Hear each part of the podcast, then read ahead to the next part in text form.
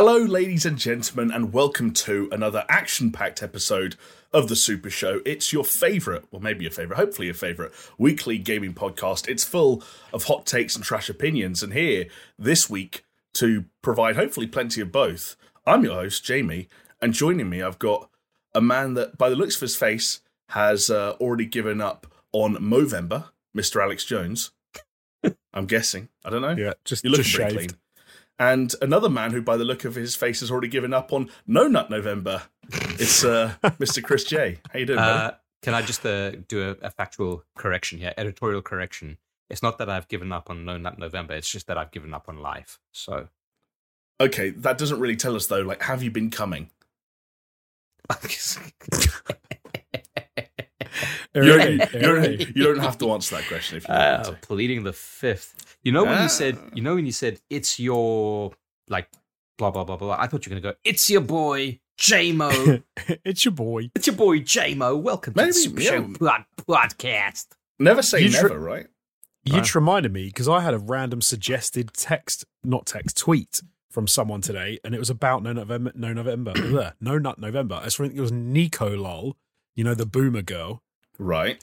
Of and it was like something saying something about like happy no nut November. I was just I suddenly just tried to find it because I thought I was like, what? but she did it. I think it was attached to a bit of a thotty picture, and I was like, is she trying to ruin it already for people? did did she that- fla- is that the did end? she did she flash a tit?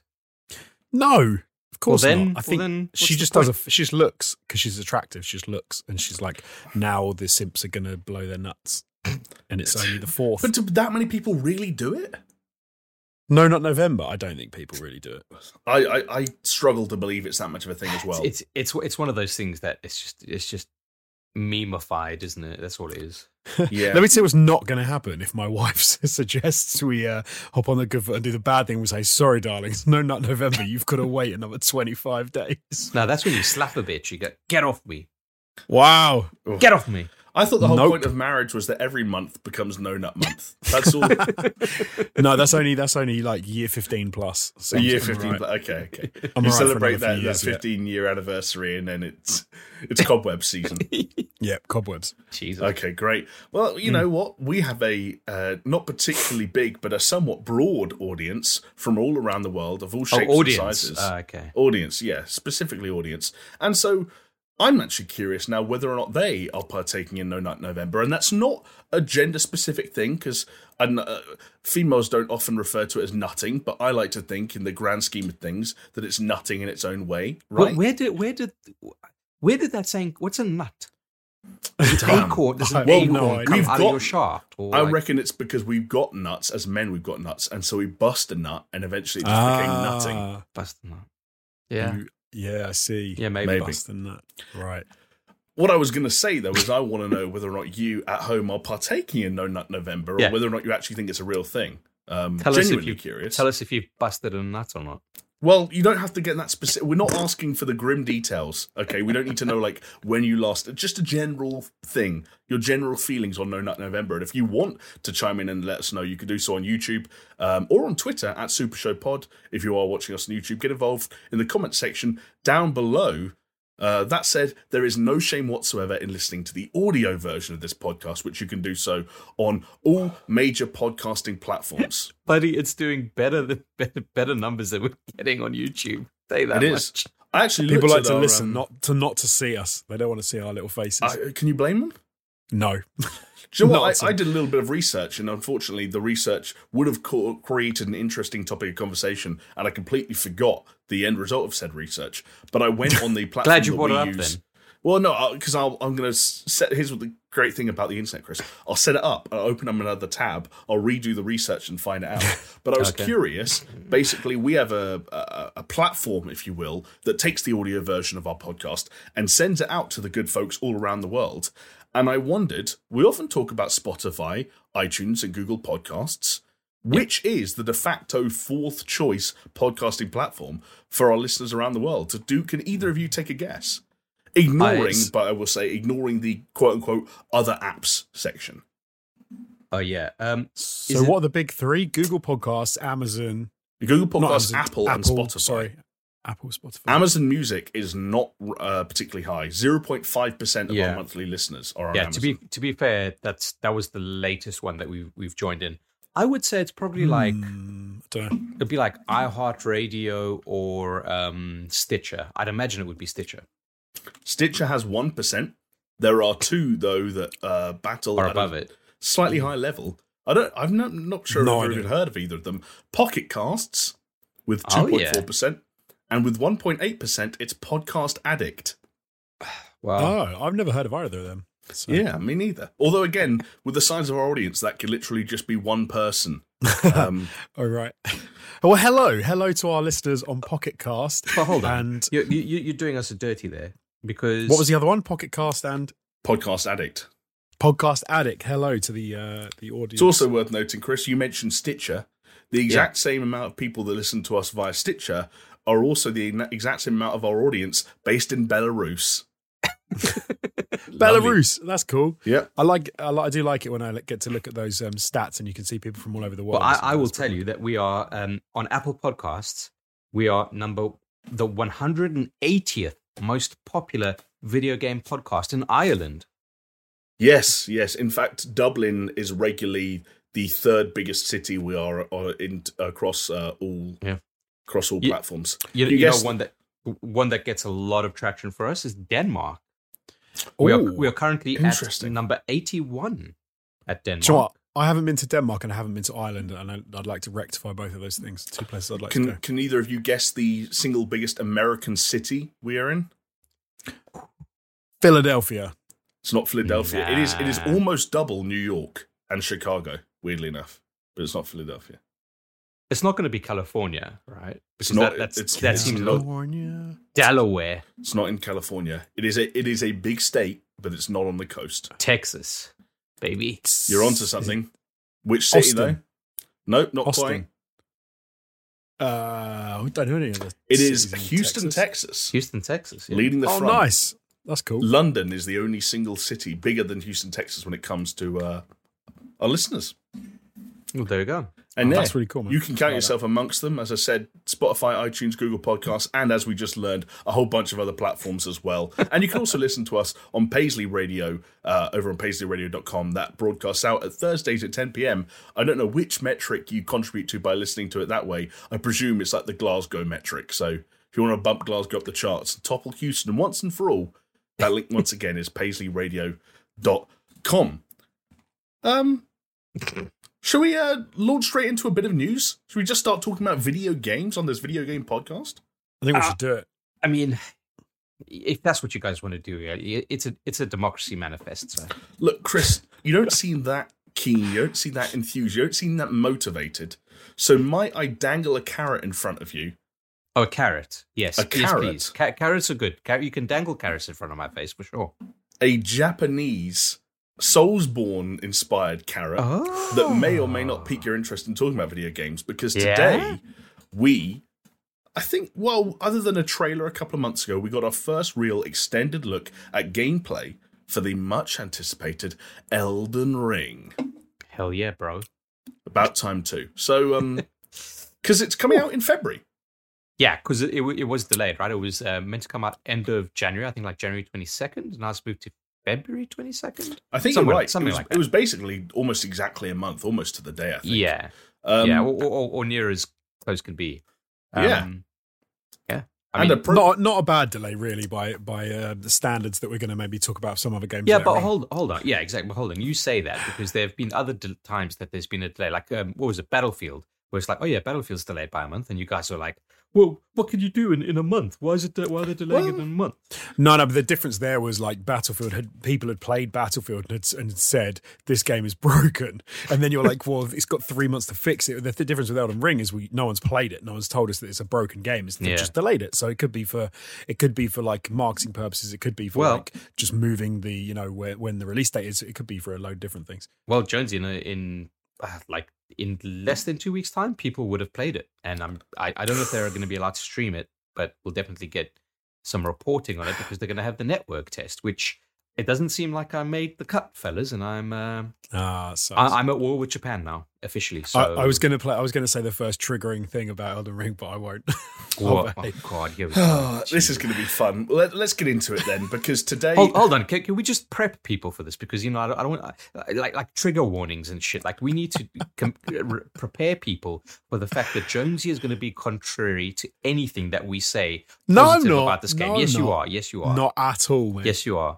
You know what? I'm, I I'm going to give the big man the benefit of the doubt. I think he's going to be measured and reasonable, and as always, and he's going to leave the devil's advocate role at the door. Am I right, Jonesy? Th- you are. Thank you, Jamie. There Thank we you go. See, do you know what? I, Wow. I, I see people for their true colours. I see through the, the thin veil that people used to present themselves with, and, and, and see them for who they really are. And Chris, Right, that I appreciate. That. yeah. What, what, in- what, what's what's this veil telling you, buddy? Well, see, when I look into your eyes and, and I and I look through that veil, do you know what I see? Tell me. I see a man who has a lot of love for From Software game design, who had time Yes. for the Dark Souls games, who picked, picked Sekiro as his game of the year that year, but said, you know what? These games are missing. If they were, for the sake of argument, just to embrace a little bit of that open world goodness, yeah. if they borrowed some of the ideas from the design, design philosophies for, of, let's say, a uh, Legend of Zelda Breath of the Wild, we may oh, you mean another game of the year from An- yours truly? another one of Chris J's Game of the Year, then they may. it's almost as if I've got good good taste in games, something. right? Almost imagine that. Who would have thought? Now we just need to get some. What was that game called? Shogun Tactics or something? Shadow Tactics. Shadow Tactics. Get some Shadow Ninja- Tactics in there. Yeah. and a bit of bit of Fallout Four maybe. Um, but no. So today, yeah, we finally saw Hmm. 15 minutes of um, large chunks of almost uncut gameplay that showed off that open world, and like we said, Chris, some of those Breath of the Wild inspired decisions. Yeah. What were your first impressions? Um, I, I mean, it, it, it looked cool. Like, I, I think when it started off, it was very much like, oh, okay, yeah, it's it's Dark Souls, I, and I think I mentioned it in like um the WhatsApp group that we have. That like, okay, we knew we always knew it was Dark Souls meets open world, right? And and like that was from the word go, like, hey, that's what it is. But this this gameplay just really kind of fucking struck me how Breath of the Wildish everything kind of seemed.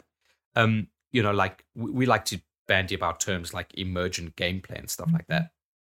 Um, but there was a lot more of this than I was kind of expecting in this kind of a game. So Yeah. you had scenes where like your so your characters the tar like the tarnished. That's what you're kind of playing as a, a tarnished whatever whatever the fuck that means. It means you It means uh, he successfully completed No Nut November. Yes, yes, and he is tarnished. Um, just kind of like riding a horse, kind of like the open world. That's all fine. Like that's what you come to expect. And then he kind of like just on his horse rides past a, a fucking um, like a, a carriage. That's that's on that's Oh, moving right. on the way, being pulled by these dudes with like spikes through their chest. Yes. Um, but they were almost just kind of like minding their own business, and you were minding your own business, and that's something that I didn't kind of expect. And then he was kind of like exploring a little bit more, and then all of a sudden, guess what? Out of fucking nowhere, a fucking dragon comes down, and then just enters into this massive boss fight. So I don't know if there's like an event that triggered that dragon, or if the dragon was just flying by in that moment, saw you, and said, "Hmm, a tasty little morsel." you know, because if, if if it's like that, then that's fucking insanely cool. right? And that's kind of what it looked like. Because I'm totally with you, especially when you made that point about the carriage being pulled along by those weird, giant, sort of like hunchback trolls almost. We're so used to seeing From Software's trademark enemy design and character design specifically, and all those, you know, nasty, gangly creatures they create in specific places to be encountered in specific ways. And when you just kind of see them like wandering about, almost ignoring you, like there's something that make you almost have to do a double take. You're like, hang on a second, this really is a Miyazaki open world in a Yeah, way that I hadn't yeah. really anticipated. Yeah, there was a there was another like section where your tarnished character is kind of like on on the top of a cliff almost and looking down at this kind of like in, like some ruins or like a encampment as it were. And there was a carriage there that was just kind of like stopped. It's like oh uh, you know the the narrator was like there's treasure in that carriage. And there's just like people like guarding the area patrolling the area with like flames you know holding up torches and whatever. And it's just kind of like oh so they they showed you like okay you could just craft like sleeping arrows. And I was like, oh, okay, that's that's kind of weird, like sleeping arrows in a fucking Souls game. And then goes down, fucking puts shoots the dude with a sleeping arrow, and then goes and fucking like shoves a massive sword through his chest. And I was like, ah, okay, there, there's the Dark Souls, you know. yes. love. Yeah. But just that that that whole setup was like really kind of like I don't know, it, it it's weird, right? Because obviously Souls games are highly authored. You go into an area, everything is kind of like a chess piece. It's there for a reason in the way it is. The person is looking in the way that it's blah blah blah. The parts are have you know the patrol parts are set in a specific way for you to kind of tackle it. Like I especially noticed that when I was playing Sekiro, there's a specific level in the uh, Hirata estate where everything is kind of timed, and that's when I realized that Dark Souls games are like actually actually, actually like rhythm games, okay. right? Right. Uh, not just in the combat, but in how you need to tackle things. It's like if I kill this dude first, and then go to kill this dude, and if I stealth kill that dude, and then jump onto the roof and kill that dude, then I can clear the area in the most efficient kind of way, that kind of thing. So it's interesting to see how they're trying to instill that in an open world, but not see make it seem like completely forced. Because let's be honest, what they could have done is said, "Hey, all these areas that we make in Dark Souls games, let's just have those, but then just have a road connecting them, like Right, exactly. a, la Rage Two."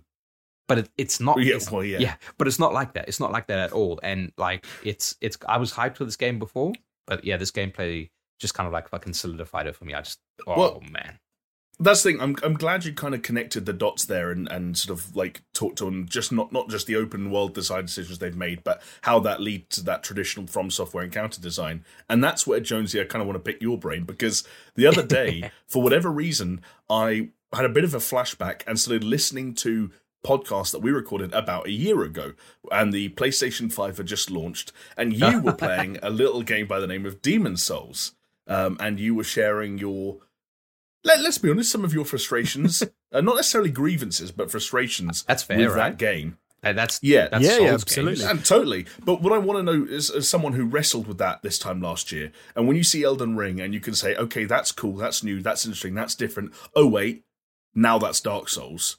How does that make you feel? or is that even not, is that even the right way of looking at it? It is. No, no, it is the right way to look at it. Um, ah, so, uh, like, full disclosure, just in case anyone doesn't know, the, like, I played Demon Souls and I actually really enjoyed it. I thought it was a. I, I, I say I really enjoyed it. I enjoyed it from like certain aspects, like the technicality of it, the design, the the levels, the enemies, the fighting, like all of that stuff was wicked, and I loved the look and and when you encounter some things like the dragons and stuff. And it was my first time with Demon Souls, and f- first sort of real go at sitting down and just working through a FromSoft game, really. Um, and I found a lot to appreciate. And so I'm not going to take anything away from because I'm not talking about the games, but just I personally I don't enjoy the loop in those games. Like I didn't find that I really got anything when I actually defeated like a boss. It, it the repetition and the doing it again, and I didn't feel that kind of um exhalation that you get from like overcoming something. It just felt like it almost made me think like, oh, now I've got to do it all again with another boss. I think I got to like I did about three bosses in Demon Souls, and I sort of gave up, and I haven't really gone back to it since. Um, now we often talk about like, oh, you know, if you wished for a game to be different, you're just kind of wishing for a different game. And one thing that did jump out at me when I watched this this preview was they're doing all the de- all the things that I loved about Demon Souls. Like the game looks fantastic. The open world is much is seems to be much more interesting than having sort of like the fixed level design of like a Demon Souls.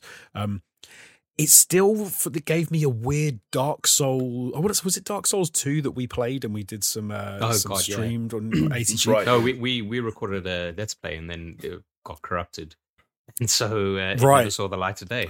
We we also did a challenge in it, didn't we? Where Yeah. our, our hands were sellotaped to the controller or something. Right, yeah, or, think or we we, were wearing oven gloves. blindfolded or uh, was it oven gloves? I I can't was, remember. I think it was oven gloves. Yeah.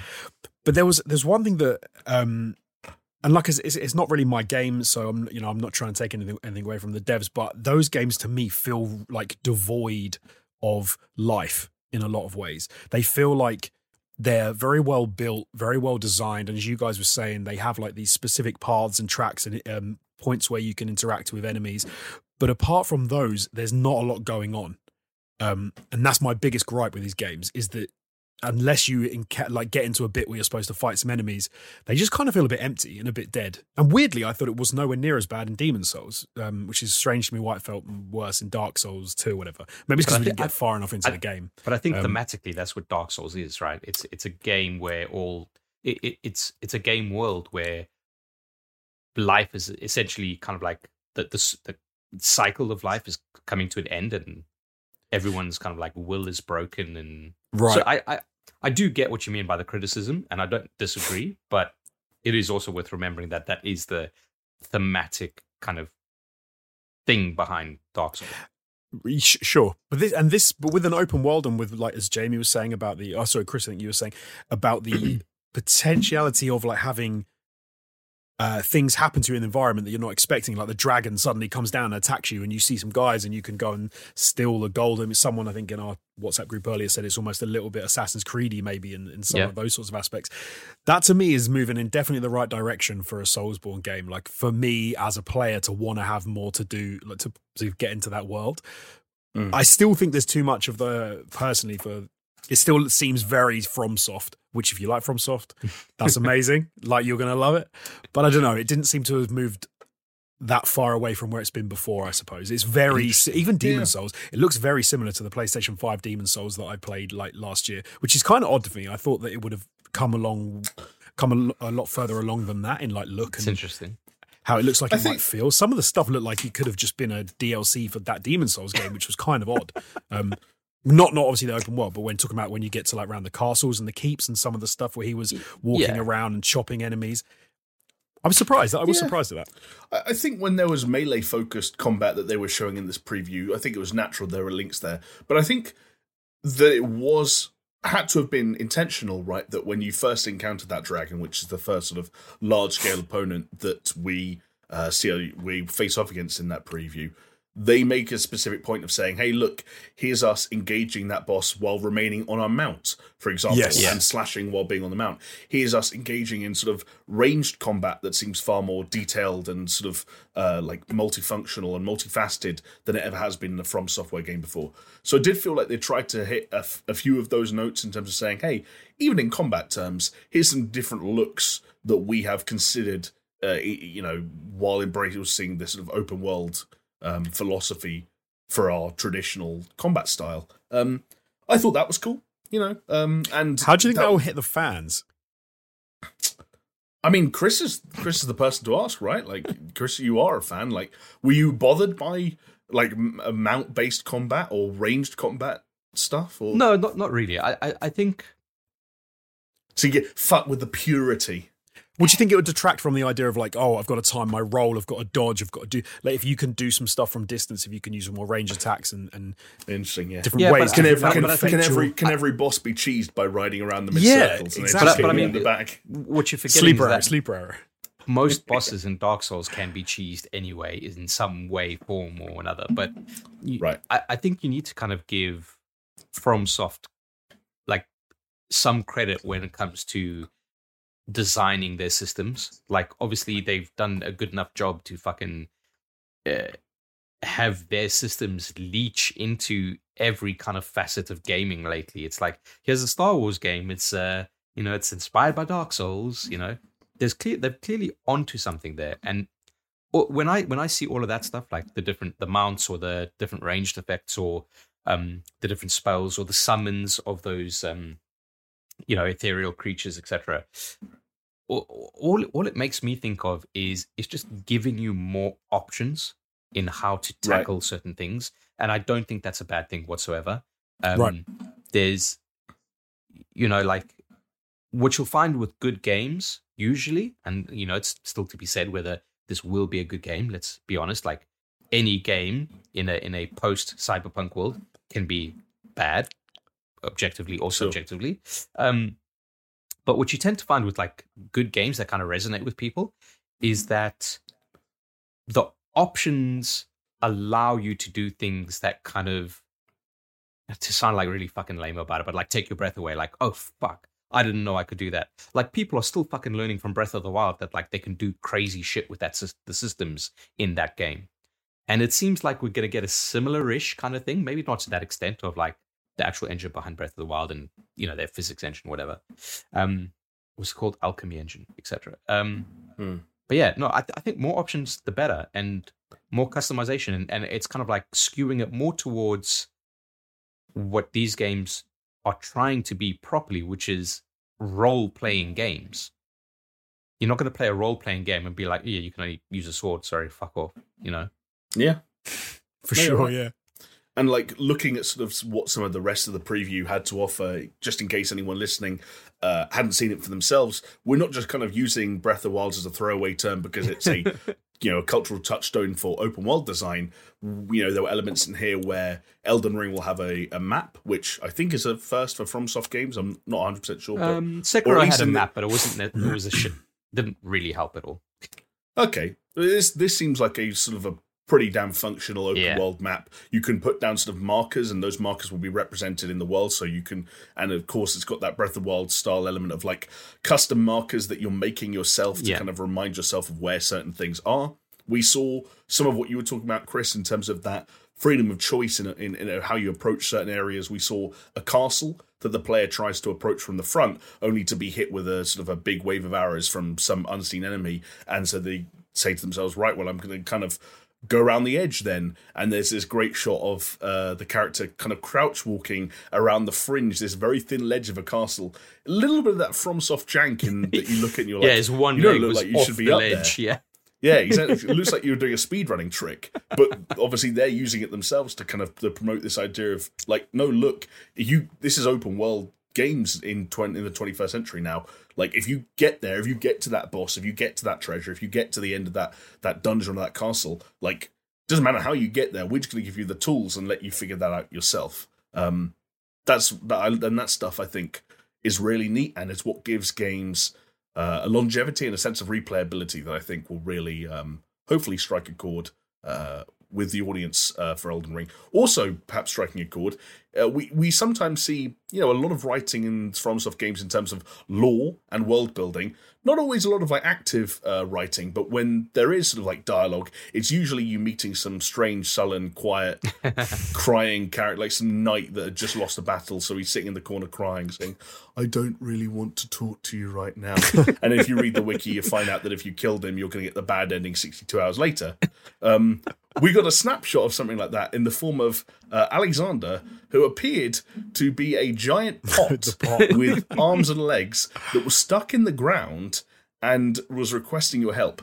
Now, obviously, we, we haven't seen the full game, so I don't know. Like, are there lots of Alexander style things in, or is that like an example of a side mission, or is that emergent? We don't know. But it almost gave me like Red Dead Two vibes of like it's not quite suck the venom out of my leg, but it's not far off, right? yeah, yeah. Like people could have the playthrough where they never run across Alexander Potman at all. You Yeah. know?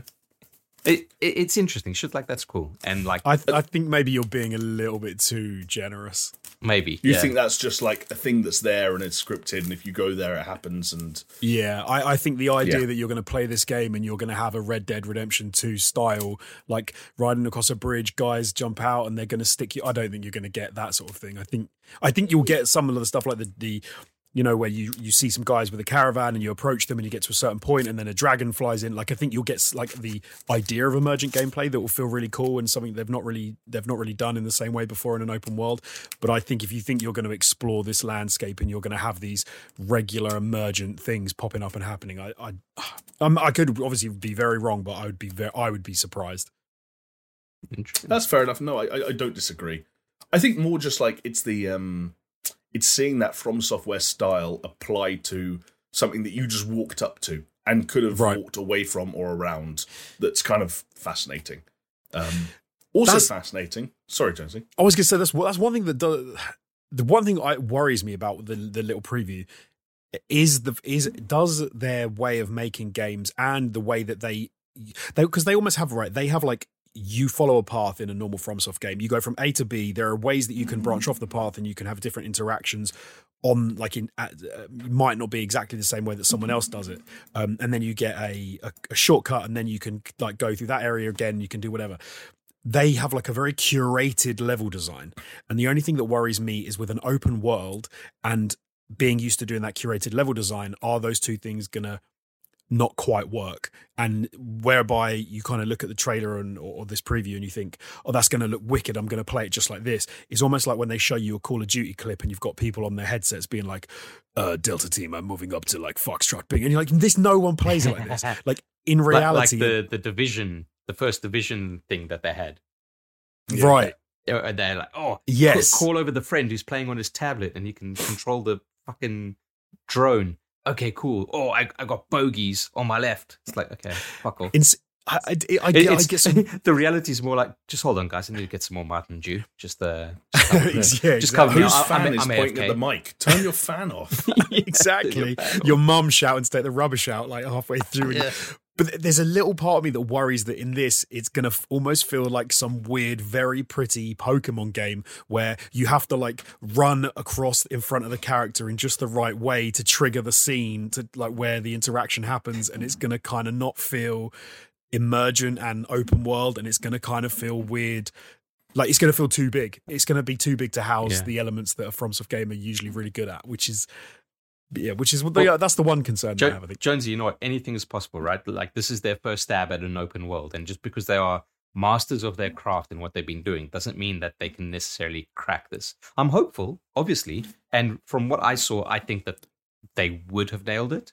It does seem. I'd like be surprised, right? They're I'd hitting be the right surprised if notes, they didn't. but but They've had, But they've had long enough. but there is a possibility, is what I'm saying. There is there is always There a is a possibility. Yeah. Although one thing that could smooth over the cracks if they do Mm. make any missteps is something that they put a bit more of an emphasis on in this preview than I thought they would, even though it was a feature that was already well established and announced, which is co-op. Um, Yeah. Obviously, uh, Soulsborne fans are familiar at this stage with things like summons and invasions that are both returning, but this we saw a, a player two enter the game, if you will, when they stuck around with uh, the player character for a considerable amount of time. They explored together, they stealthed through a forest together, and they even fought a boss together. That's another thing, Chris. Like, Mm. is that something that treads on the toes a little bit of that Soulsborne purity? Um, or is that something that's just No, cool? I, I think I think that's been building for a long time, and and it, there's still a big question mark on how they're implementing it. It might just be exactly the same system as they had in Bloodborne, in which case, Right. like, fine, fair play. Um, I do hope it's more fleshed out. Like, I would love, and and is it just one additional player? Can you have multiple for co-op? I don't Good know. question. I don't know. Um, Well, they had that in Demon. Well, they had the the you could have a, a person come in and play with you in Demon Souls, like didn't they? Whether you could, they could. You've come in always and- been Yeah. able to like, um, yeah, have people like come into your game and, ha- but they've never really. I don't. Again, I could be wrong. I don't think they ever really advertised it and marketed it as a full-on like co-op experience. yeah, Right. It's always meant to be a thing where someone kind of like comes into your game as some sort of like otherworldly spirit almost. yeah. And helps you and then leaves. Which, which Oh, this- I, I in had a guy run me like help me through an entire level of Demon Souls. Literally come in at the very beginning, took me through the entire level, helped me fight the boss, and did absolutely everything with me, and was like, "Cheers, mate, see you later." but so, Yeah. in silence, of course, which yeah, was weird. Well, well, this is the, and they didn't show anything about like any kind of communication other than emotes and like, oh, yeah, you know, the character the waving. one guy, the guy who da- almost dabs in front of that sort of strange mirage Yeah, goes- wall that you have to hit. Yeah, I was like, okay, yeah, sure. That's that's cool. I. I I like that. I think it's uh, I think that's a as as a new new person to sort of FromSoft Yeah. games. I- I, love that feature. I love that you can have people that can come and um, give you a bit of a hand if you're yeah, uh, look, that- struggling. that's cool. But what what I'd really hope from this is that they really think and and flesh out the co-op thing. Because what what I would ultimately like love to do is start this game and get you guys involved and kind of like try and get you into it. And Right. the That's easiest the way will be right? like the easiest thing will be like, yeah, jump into the world and let's fucking go ham. Because you couldn't do that right you couldn't actually like get your mates into the game with you to do some proper co- multiplayer like that so that i suppose would be Yeah. a big difference would be you can get your mate into I mean, unless I'm wrong, like I haven't um, had much experience with the co-op side of things, so maybe maybe that is the thing that's No. fleshed out. Or I don't think I, it is, I.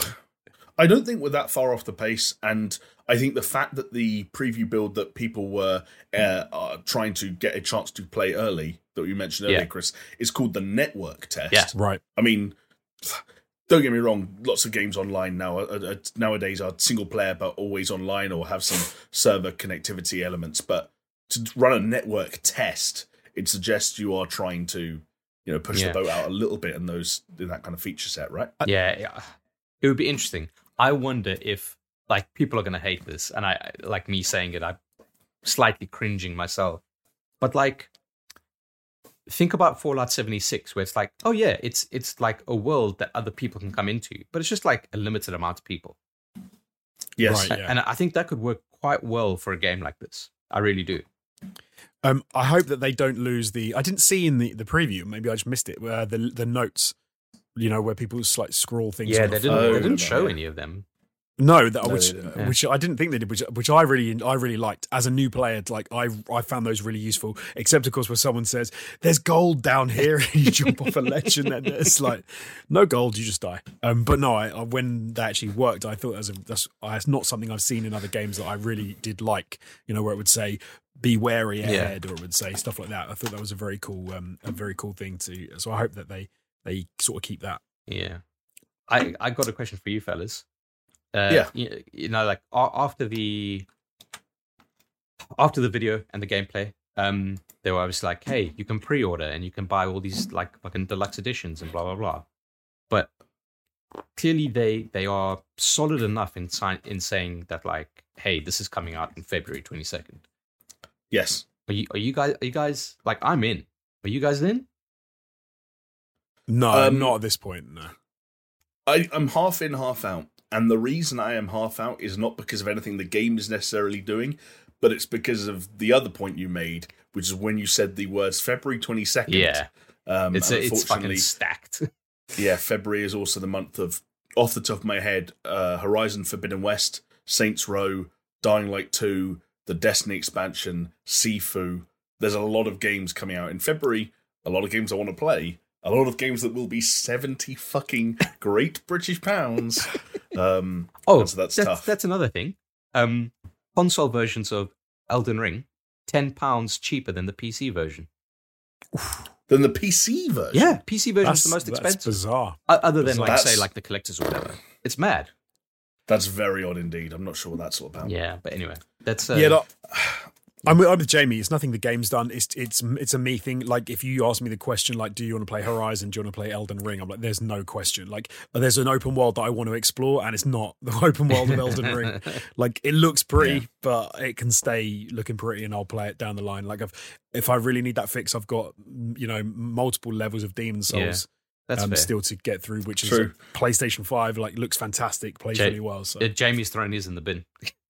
no, I was, I was double checking it's still there. It's there and it's sealed. Um, it's it's definitely a day one for me, and, and I'm I'm actually at a bit of a having a bit of a crisis mode here, fellas. A bit of a hot panic, as it were. what about? What's the panic? Well, because I've been streaming Dark Souls, and I only play Dark Souls on stream. That's why it's taken me fucking forever to finish because I don't actually play it in between streams. Convenient excuse. Yeah. Okay. It is convenient, all right? It is.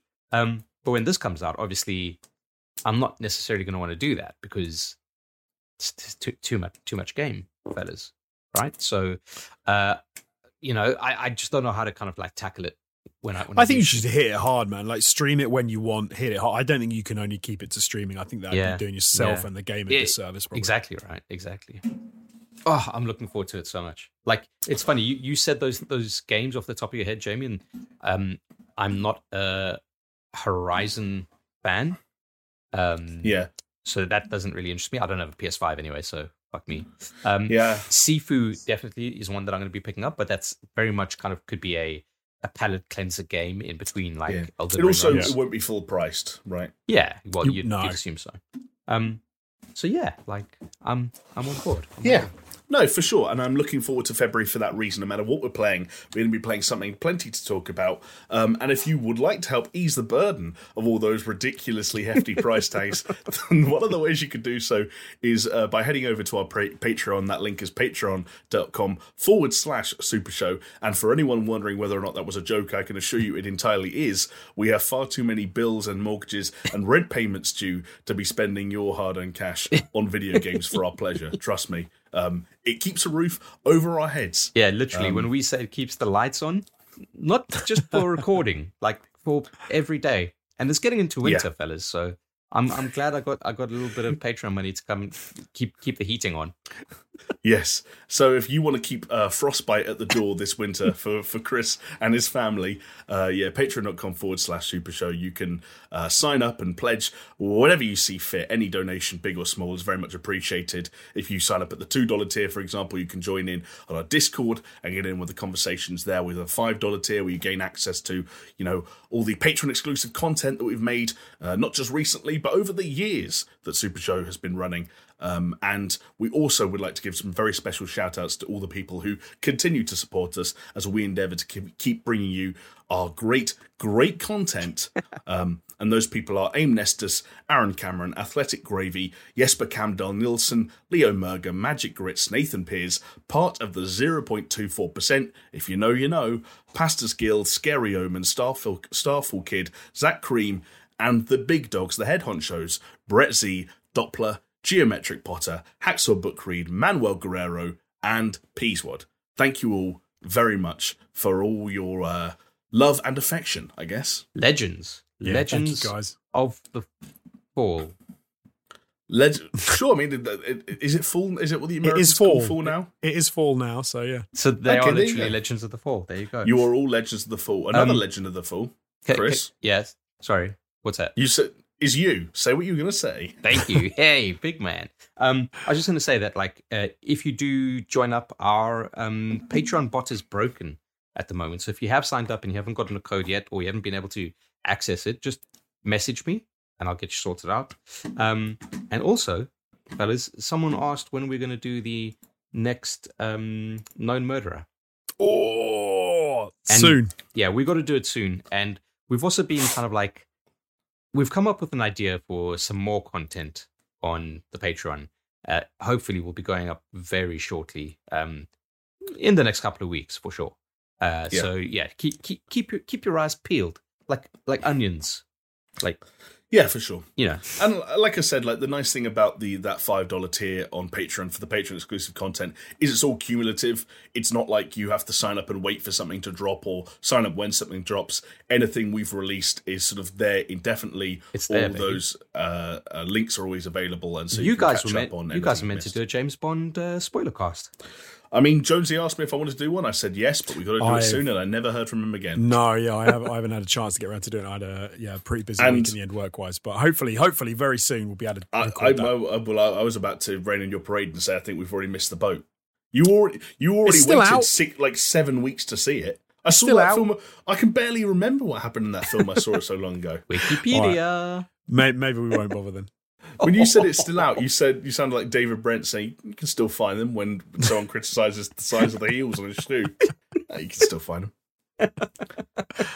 Well, Um, it was good. It was good though. I should have Did put you that. in, did you enjoy it? I did. I'm gonna I'm gonna talk about it in my catch up a little bit. Well, Chris is going to talk about a movie, so you can talk about a movie as well. And also, we didn't discuss James Bond at the time because I was the only one who'd seen it. But before I ask you guys what you've been up to this week, what you've been playing, what you've been watching, how about a comment of the week? Oh, Lovely. love it. Yeah. Lovely. This one comes in from Paige, who says Jamie and Josie's heated debates while Chris sits in silence with a smirk always cracks me up. Blimey, I sense some sexual tension there. me too, Paige. It's palpable Definitely. Even over Discord. I usually side with Jonesy as it sometimes seems Jamie gets caught up on semantics, fair. Although Jamie seems more knowledgeable with his arguments for sure. I like Paige. Wow. That's true. It's true. Um, whereas Jonesy I'm not is gonna just argue trying that. to Jonesy is just trying to offer his opinions in a chill way. Chill, not the word that comes to my mind, Paige, but to each their own. But Jonesy, you did annoy me with did, excuse me, you did annoy me with your Breath of the Wild comments today. The fact that you couldn't remember a slime and said maybe you didn't get that far in the game, that would be saying, nah, I'm not a fan of the original Super Mario Bros. Huh? What's a Goomba? A walking mushroom? Oh, I don't think I made it that far in the game. one one is how far you'd have to make it to see a Goomba Wow. Jonesy. So a Paige kind of putting you on the spot there. yeah. All right. To be to be fair, let me clarify for with, for Paige. Um, of course, I remember the slimy things in uh, um, Breath of the Wild, but I knew what Jamie was trying to do with his ga- um, his Guardians of the Galaxy reference, and I wasn't going to make it easy for him because, of course, he was trying to he was trying to tie a line between those two and say there are slimy things in both games, and you like Guardians of the Galaxy, you don't like. But um, no, and I absolutely did remember him. But I make that as a point whenever I argue with Jamie. I don't make it easy for him. I like to, uh, I like to make him work for it. You like to see him Um, squirm. Yeah, I like to see him squirm a little bit. Yeah, Uh, uh, is that tied to the sexual tension that Paige uh, Mm. consents? Your desire to see me squirm? Probably, yeah, I would have thought so. You know, it's, it's always better when you squirm in a bit. Oh, Yeah. okay, wow, yeah, you went there. Talk about No, uh, slimes. As as to the other points, like no, no, Jamie Jamie does know more about me than uh, than games in general and about the industry in general. So I always have to um, rely on other things than actual knowledge. to just- to Well, it's because against Jonesy, him with Jonesy knows more than me when it comes to en- every other topic and subject in the world other than video games. So when we argue about video games, I have to try and, as you say, Paige, get caught up in semantics and try and find loopholes to uh, ruin arguments and drag them out for hours. Yeah, there is there is a, a small element of um, I don't know. I could try to think of a good word for it, like argutainment. That I know we Oh. both that we both um, like to play around with when we do have our little uh, d- heated debates. So um, yeah, Hmm. it's it's Um, uh, Like, all in good humour. like, like is a, a strong word, but uh, I was, yeah, I was going to say, as much as argutainment sounds like a good word for it, I've got a feeling that whenever Chris uh, sits back in his chair and puts his hands behind his head, he wishes he was doing just about anything else. Uh, for example, Chris, maybe playing video games. Have you Uh, managed to find any time to do that specific task? first Challenge? of all, first of all, calm down, Lana Del Rey. Um, Yay. yeah, Uh, I did actually find time to play some video games. I, I did play some more Dota. Nothing more to say about that. They got a new character, so it's a lot of fun. Uh, Nice. A, a carry slash support, which is quite nice. Um, Oh, so it's like uh, me on this podcast. not really. ah, not Oh. really, buddy. Um, but yeah, been been you know slowly working my way back into Dota 2. Obviously, playing some more Dark Souls. Um, beat Seath the Scaleless on one of the most frustrating streams that I've had in a very long time because I, it was like a two and a half hour stream, and I think in in terms of like total game progression, it I maybe went forward about thirty minutes. Yikes. Yeah, it was That's just, brutal. it's just like It's brutal. It's, it's just it's bad. It was bad. It was not good. But Twitch.tv forward slash hot panic. hey, you know it, buddy. Um, That's FromSoft for you, and hey, there's a new game coming out in February. So and and and I'm the fucking idiot that can't wait. yeah, Yeah. Uh, uh, but the, the idea is like finish up Dark Souls. Like I'm I'm I'm nearing the end game now. Okay, like it, it's getting to the end of Dark Souls. So I think I've got like two or three more. I, I, someone's probably going to correct me, but like actually you got like fucking fifty more bosses to kill. Um, but I'm getting towards the end of it, and I want to finish that, and then potentially I want to go and back and finish uh, Sekiro because I'm on the final boss Ah. in Sekiro. Nice. oh, of course, yeah, yeah. So, so that'll be interesting. All before uh, Elden Ring comes out, and I Oh. think it's I think it's completely doable. Imagine if you managed to organize some kind of like FromSoft or like some kind of Soulsborne stream week where it was like Monday complete Dark Souls, uh, Wednesday complete Sekiro, Friday first stream of Elden Ring. That would be quality, but I I. I I am not confident in my skills in order to do that. I say that though, but each time I, I I set out to kill a boss in a stream, I pretty much do. Takes me the whole stream, but like I do it. Like you know, I, I set off to kill Ornstein and Smough. I fucking struggled through it. I, it's what it's what I like to call on the stream failing forward. I like it. All right, that's that's my my USP, buddy. If you want to see someone failing forward, but like I set out to kill Ornstein and Smough, I kill Ornstein and Smough. I set out to kill um Gravelord Nito, I kill Gravelord Nito. I set out to kill Seath the Scaleless, I kill Seath the Scaleless. Like it, it's a I, I do manage it somehow, so why not? Um, I'm gonna. I'm gonna coin another new word. I'm gonna Lumanac is what Chris is. He's a lunatic and a maniac. Because if if he Like thinks that he can, you've got by, by my count, you've got maybe twelve weeks before uh, Elden Ring comes out or something like that. maybe no, maybe Uh, so like- maybe like before- Early 14. December, early January, early Yeah. February. Yeah. Three, mo- three months and three weeks. to finish Dark Souls and to finish off the last boss in Sekiro. Only Well, playing Jonesy, on all I stream got to do is get one more Lordvessel, and then I with can go Christmas against, like, and New Gwyn. Year's. Yeah, Never Uh, happening. no, I, no, Never I'm gonna, I'm happening. gonna step in and say that's more than enough time for Chris here. Not, No, not it to isn't. put pressure on him, but if you managed to get some kind of schedule carved out between now and the end of the year, which I haven't I been able to so far. well, you know, I know. I think that's a tall order. Like I'm, I'm not saying this about. I'm not saying about you, Chris. I'm saying that's a tall order. Like I think that's a that is a lot. Like you didn't you didn't not finish the boss in Sekiro, Sekiro because uh, it was really easy and was quick to do. Like it's No, gonna, no, I'll, I'll, I'll tell you. I'll tell you exactly why I didn't finish the boss in Sekiro because I was streaming it. Okay, but the the monitor I have doesn't have a headphone jack, right? So Right. I had to have the headphones going in through the Elgato, and there was a audio delay. I know this sounds like a fucking pathetic- right. No, I no, I remember actually. yeah, now you I know it. it sounds Yeah, like yeah. a pathetic excuse, but like hearing audio cues is quite helpful when you're dealing with um uh FromSoft bosses. Yes, sure, and yeah. like you, you got to imagine that like the end boss of a game is like taking everything that you've learned and fucking throwing it and the kitchen sink at you, and it was just too too much of a tall order. Um, also, I was completely out of practice on Sekiro, which is going to be the same thing when I go back in. But you know, I do have a new monitor, so that circumvents that issue. I think I, I, I think I can manage it. I like, I maybe. I jo- the Jan the end of Jan is going to be exciting because you're going to be like I'll be sweating. manically trying to finish it off. I, I, I will yeah. say that Sekiro. I've is got the my cherry fingers on crossed for you. yeah, Sekiro is the cherry on top. I will definitely uh, aim, and I'm confident that I will finish Dark Souls before then. I have to be Decent. right. Like it's got to be like. yeah, I, I have faith in you, Chris. Thank If you can, to be fair, if you if you can tuck Dark Souls away by the end of this year, and then you've only got to sort out Sekiro by uh, um, before it comes out February twenty second, then yeah, fair enough. Yeah. I, I've I've not got as much confidence in you, but you can do it. wow, thanks, Josie. But you know, It's you know alright. what? You know what the issue is that what, what this the, the picture that this paints, okay, is we spend one evening a week doing um the podcast recording, and I stream once a week.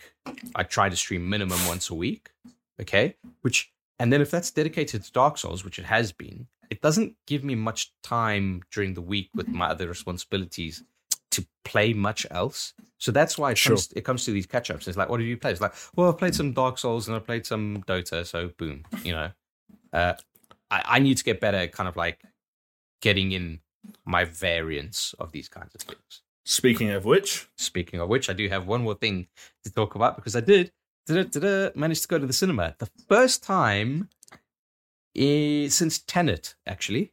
Oh wow, okay, decent. Yeah. I believe. Yeah. So really good to be back in the cinema. I really fucking liked it. Although as we're in the cinema, I was like, there's a lot of fucking people here. And there's, there's ventilation's not great. And um, I just heard someone cough at the back. Probably just an itchy throat. But I, I, there was a point in the film where I was like getting a little bit like, maybe this was not a smart idea. But hey, I'm glad I did it. Uh, I, I watched Dune. nice. Yeah. Been meaning to see it myself, have yet to, but I am intrigued.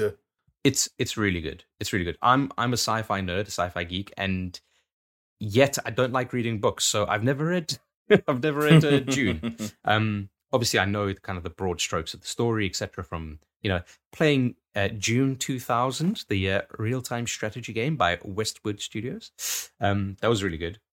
But so I get the broad strokes of the story. It was really cool. It's done really well. Obviously, I'm a big fan of Denis Villeneuve. Um, and I will say that, like, even though it's available on HBO Max for for our American brethren and uh, si- sisters, I don't know what the sister thing of brethren is. Sis, sis, sister, yeah, Uh, sis, si- sisterina, si- sisterina. Systemas, systemas. Um, that even though you can watch it on HBO Max, try and go watch it in the cinema. It's like it's one of those movies that you, you kind of need to take in that that, that grandeur, that spectacle. Like fuck it, if you can go to an IMAX, go to an IMAX and watch it. Like it's it's good, man. It's good. Did it feel you, leave you feeling uh, that? Damn, I can't believe that they've set this up for a second movie and they haven't even started filming it yet. Or do you feel patient? Um, I'm not gonna lie, it is a bit disappointing. You, you, you'd, you'd hope that they can fast track it. Is it what is it that bad in like the way that it ends or something that it makes it feel like it really needs? Well, they- they've split. They've split the novel in half, right? Oh, they've. Yeah. they've Okay. set set out to make a two-parter. Yeah, I, I think they might potentially make it into a three part. I've heard rumors, but Oh yeah. damn. But Denis Villeneuve's like Hobbit vibes. but Denis Villeneuve's um, original plan was actually to film both parts back to back. and Warner Brothers said like, no, we're not taking that risk. Fuck you. You know, like you, you, you're an auteur for sure, but no. Oh, it's Um, literally called Dune Part One. Okay, I just looked it up. Yeah, well, I think that's now because they've greenlit part two, like Right. as of as of like five days ago or something like that.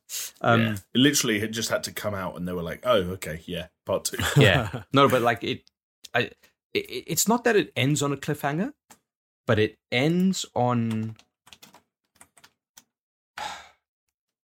It, it's hard to kind of say without any kind of spoilers.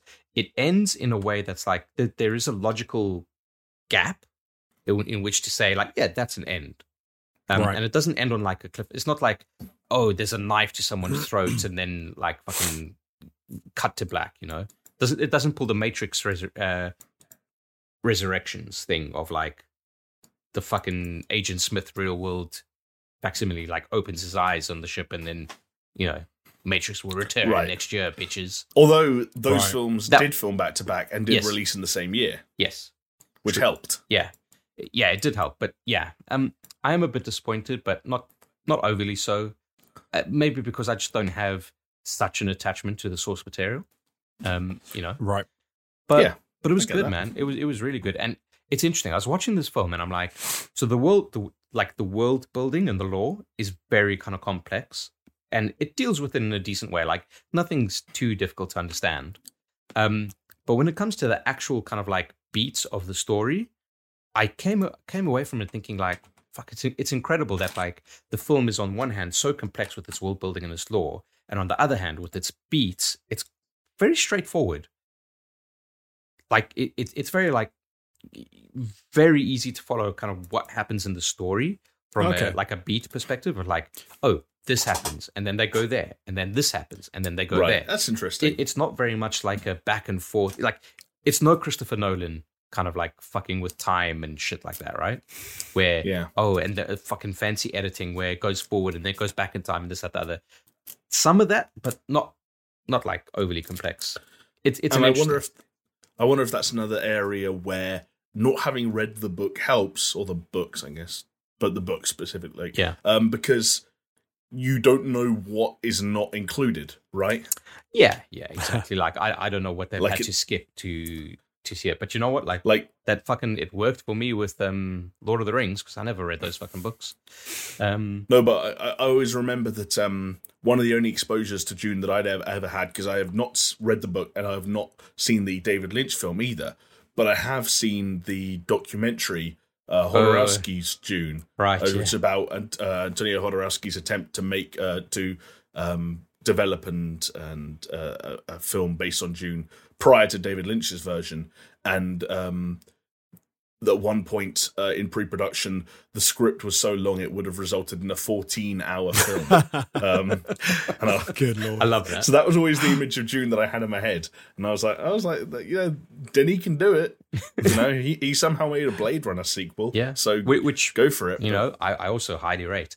Um, yeah. Yeah. and I mean the, the the Dune movie it's two and a half hours, and it didn't feel two and a half hours. I, I will say that I was enjoying kind of every minute of it, and I was kind of like, oh, okay, it's over now.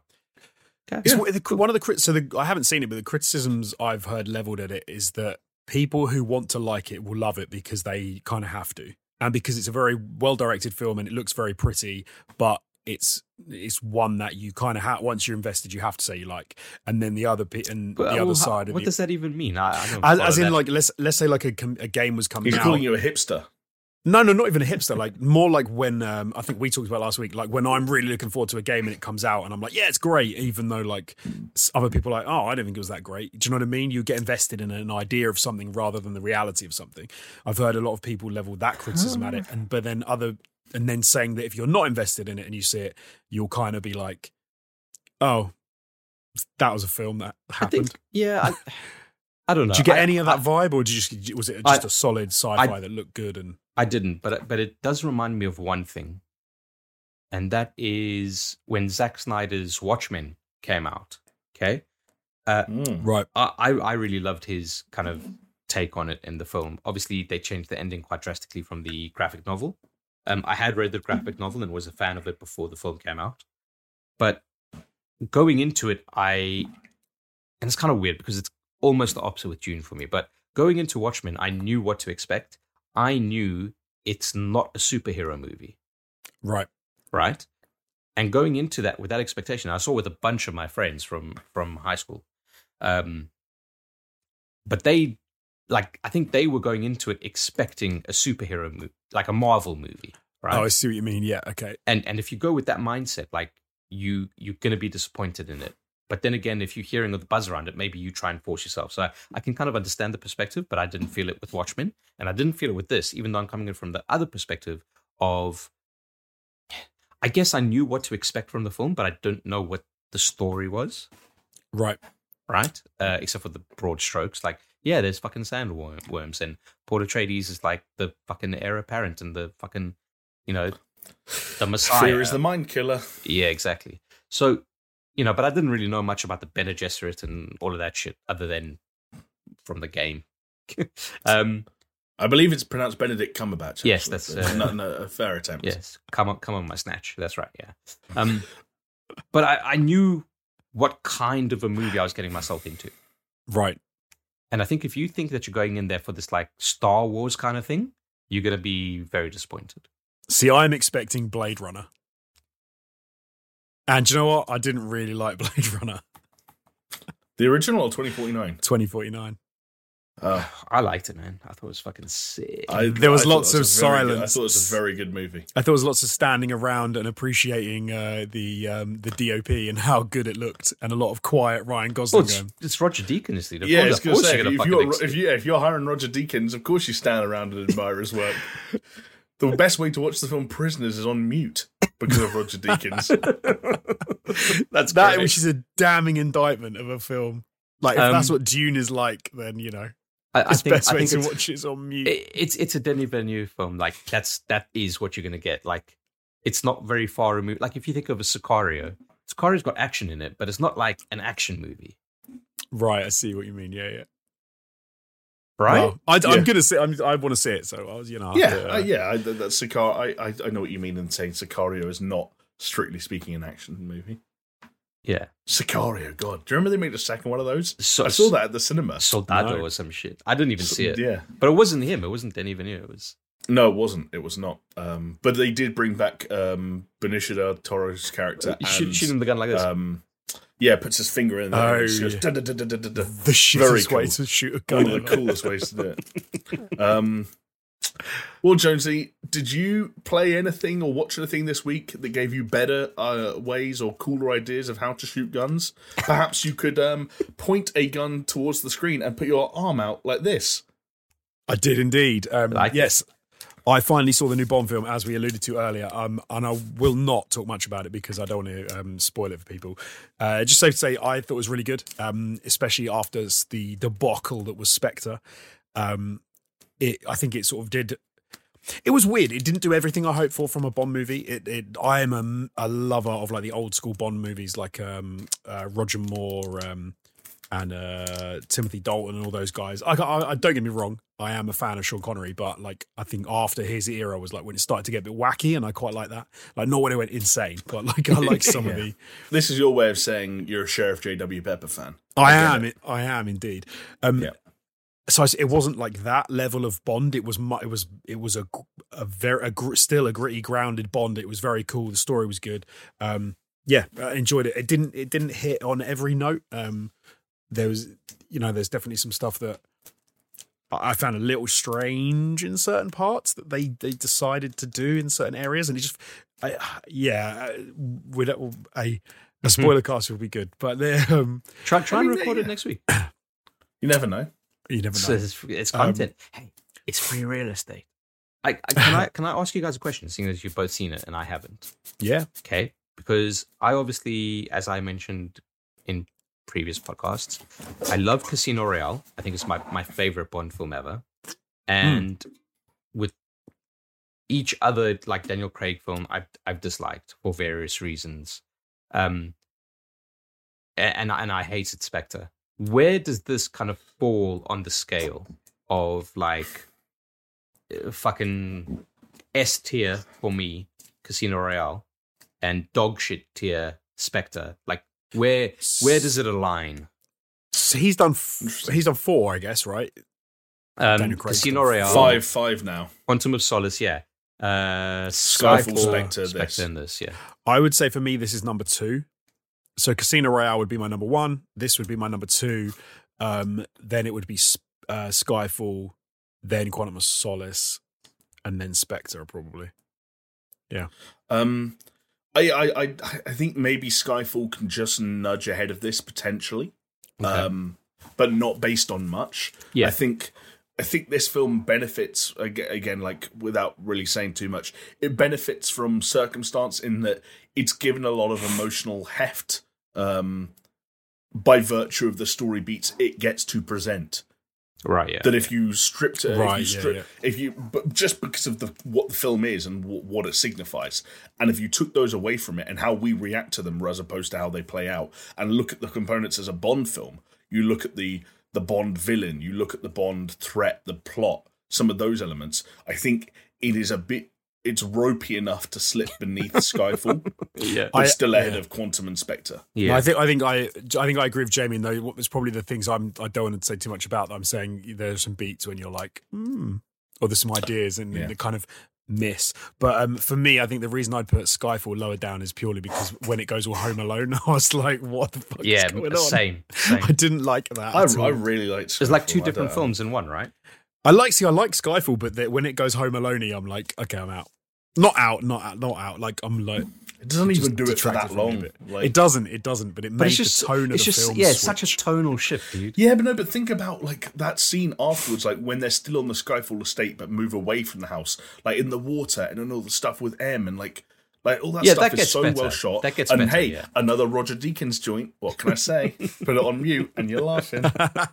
I like that. Uh, put it on mute. Yeah. What did you play anything this week, Jonesy? Though I did. Oh, do you know? I'll briefly mention uh, Guardians of the Galaxy. I've been playing more of that. Um, and I, do you know what? I came off last week, and I think people might have got the impression that I didn't, that I was a bit more uh, lukewarm on Guardians of the Galaxy than I really was because I have there are like I think I leveled quite a few criticisms at it, but that is a really cool game, and I'm still really enjoying it. And what that does well, that game, I you know, I still really like. So the feel of the Guardians, the way that um, it rolls, that, that it tells that story, and it takes you on a bit of a journey like through that that universe is is very very cool. Um, and yeah, still been thoroughly enjoying that. Um, and the humor's great. Like I love the little the the interaction ways you can sort of. I've had a few more experiences where I can sort of um, if you fail a little uh, sort of like dialogue section, for example, like uh, and you can get different outcomes. And I've I've I really do like that because you feel like you're you're involved in the comic and you're sort of pushing it along. I I, So I cool. almost feel like I can think of one sequence um, in particular um, that uh, you might be referring to because it, get- it provided some of my favorite lines of dialogue that I've heard so far. Uh, Okay, yeah, well maybe yeah, we'll have to check after. Uh, Uh, but Jonesy, ha- I have have- played. Sorry, Go have on. you have you have you come to grips with the huddle yet? Or are you still failing them? Uh, Oh, was that me. you? Oh, that was Jamie. Yeah, that was Jamie. Um, I, I've got better at it. Um, do you know what? Do you know what it was? I realized because basically what happened is I, the next time I played it after that podcast and after that recording, I failed again, and I was like, I'm clearly an idiot. Like, what am I not getting? And I think what I had done is I'd assumed it, it was too all encompassing. I assumed that there was this whole sort of like broad range of emotions they could be feeling, and you're trying to tap into different things. When really, like, what you have to remind yourself is that those huddles are binary. The Guardians are either motivated and just need you to refocus them, or they're scared and they need you to motivate them. It's one Yeah. of to those two states, and you just need to figure out which one it is, and then it gets pretty simple. So Right. after I got that out of my system, I think, I mean, I, I've played a good sort of handful of hours more. I think I'm about two thirds of the way through the game in terms of the volume of number of chapters. I'm on chapter 11 or something like that. And um, I don't really think I've failed since. It's starting. I mean, I will say though that not to. I know you've got more to talk about, Jonesy. I'll just quickly say I am in the part of those stories that every single sort of like comic book story or just like blockbuster story in general seems to have, which is that the point where the the cracks begin to form and then the separations begin and then the thing that kind of brings them back together and starts to glue them together stronger than they were before. I'm in the midst of all of that happening. Do you know the- and the that's term- usually the the, stuff I that? don't like. What's the term for that? Vacuum. You've entered the vacuum. Uh, I've entered the vacuum. There you go. So Yep. I feel like I'm in the vacuum a little bit at the moment, and I'm like, okay, I'm just waiting for all of these guys to become friends again. I get it. I hated the But- but the in, the intro to the vacuum or the, the entry to the vacuum. I hated when they suddenly all split up and they're like, and you lose. Um, Well, I, it felt so forced. Like it, I didn't Then- even realize why it happened. Yeah. Well, because there's a there's a character in that game who is consistently hot-headed in his behavior and just decides this one arbitrary time he's going to take this one thing and use it as a reason to go away and do it. It's like it it didn't it didn't really track. No, it, it was. I don't, um, I don't know. It, wa- I'm trying to think. uh, What it was one of the, it was something, another game I played recently where it's like such bizarre, and you think like, what the fuck? Like that was such an over overreaction. I can't even think what it was. I don't know. Anyway, um, so the only other thing I played anyway I was going to mention was uh, gas station simulator. I pulled the um, I pulled the trigger. Jamie and I were talking about this last week, and I said that I'd seen it a couple of times, and I was really like wanting to buy it just as a little um, an aside game to waste some time and stuff. Can I can I tell you a secret? You got it as well. Yeah. Ah, nice. That's so funny. Um, and I've I've played it for a few hours, and it's uh it's cool. And I've painted my little gas station. I've been filling up cars, and I've been fixing them and uh, tidying things away. And it's a good, fun little game.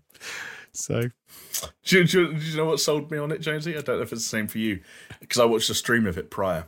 It was the second I saw that when you've got a customer who comes up to the till, you get behind the checkout and you click to drag items across the scanner and then drop them in the basket. Yes. And if you put an item in the basket without scanning it, they essentially get it for free because you haven't scanned it.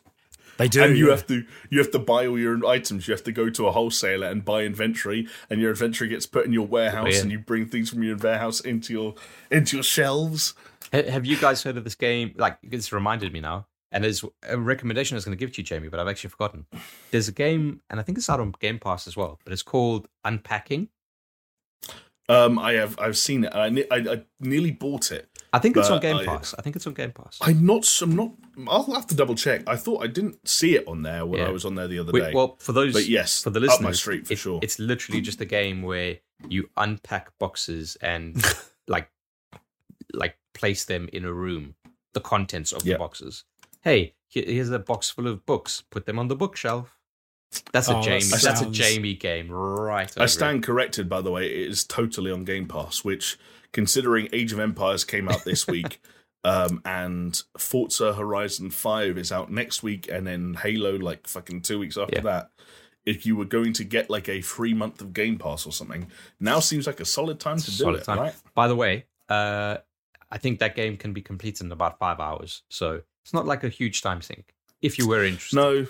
Well, the, the, the thing is, so I've got like uh, a couple of things on the go at the moment. I'm still obviously trying to complete a couple of multiplayer titles whenever we have the time. Like we did all pay for, play some Back 4 Blood this week, yeah. uh, for example. oh yeah, um, that, which is still fun. one of the other things I was going to mention. But yeah, Yeah, but then but and then I'm like I'm kind of on top of things on the PlayStation side. But then as we record, uh, Call of Duty Vanguard comes out tomorrow. Yep. And then, like I said, there's Forza and there's there's GTA next week, which is three games in one. So who knows? We're gonna try and find time. Um, but one game I did actually s- start and finish uh, in the course of the Ooh. last week.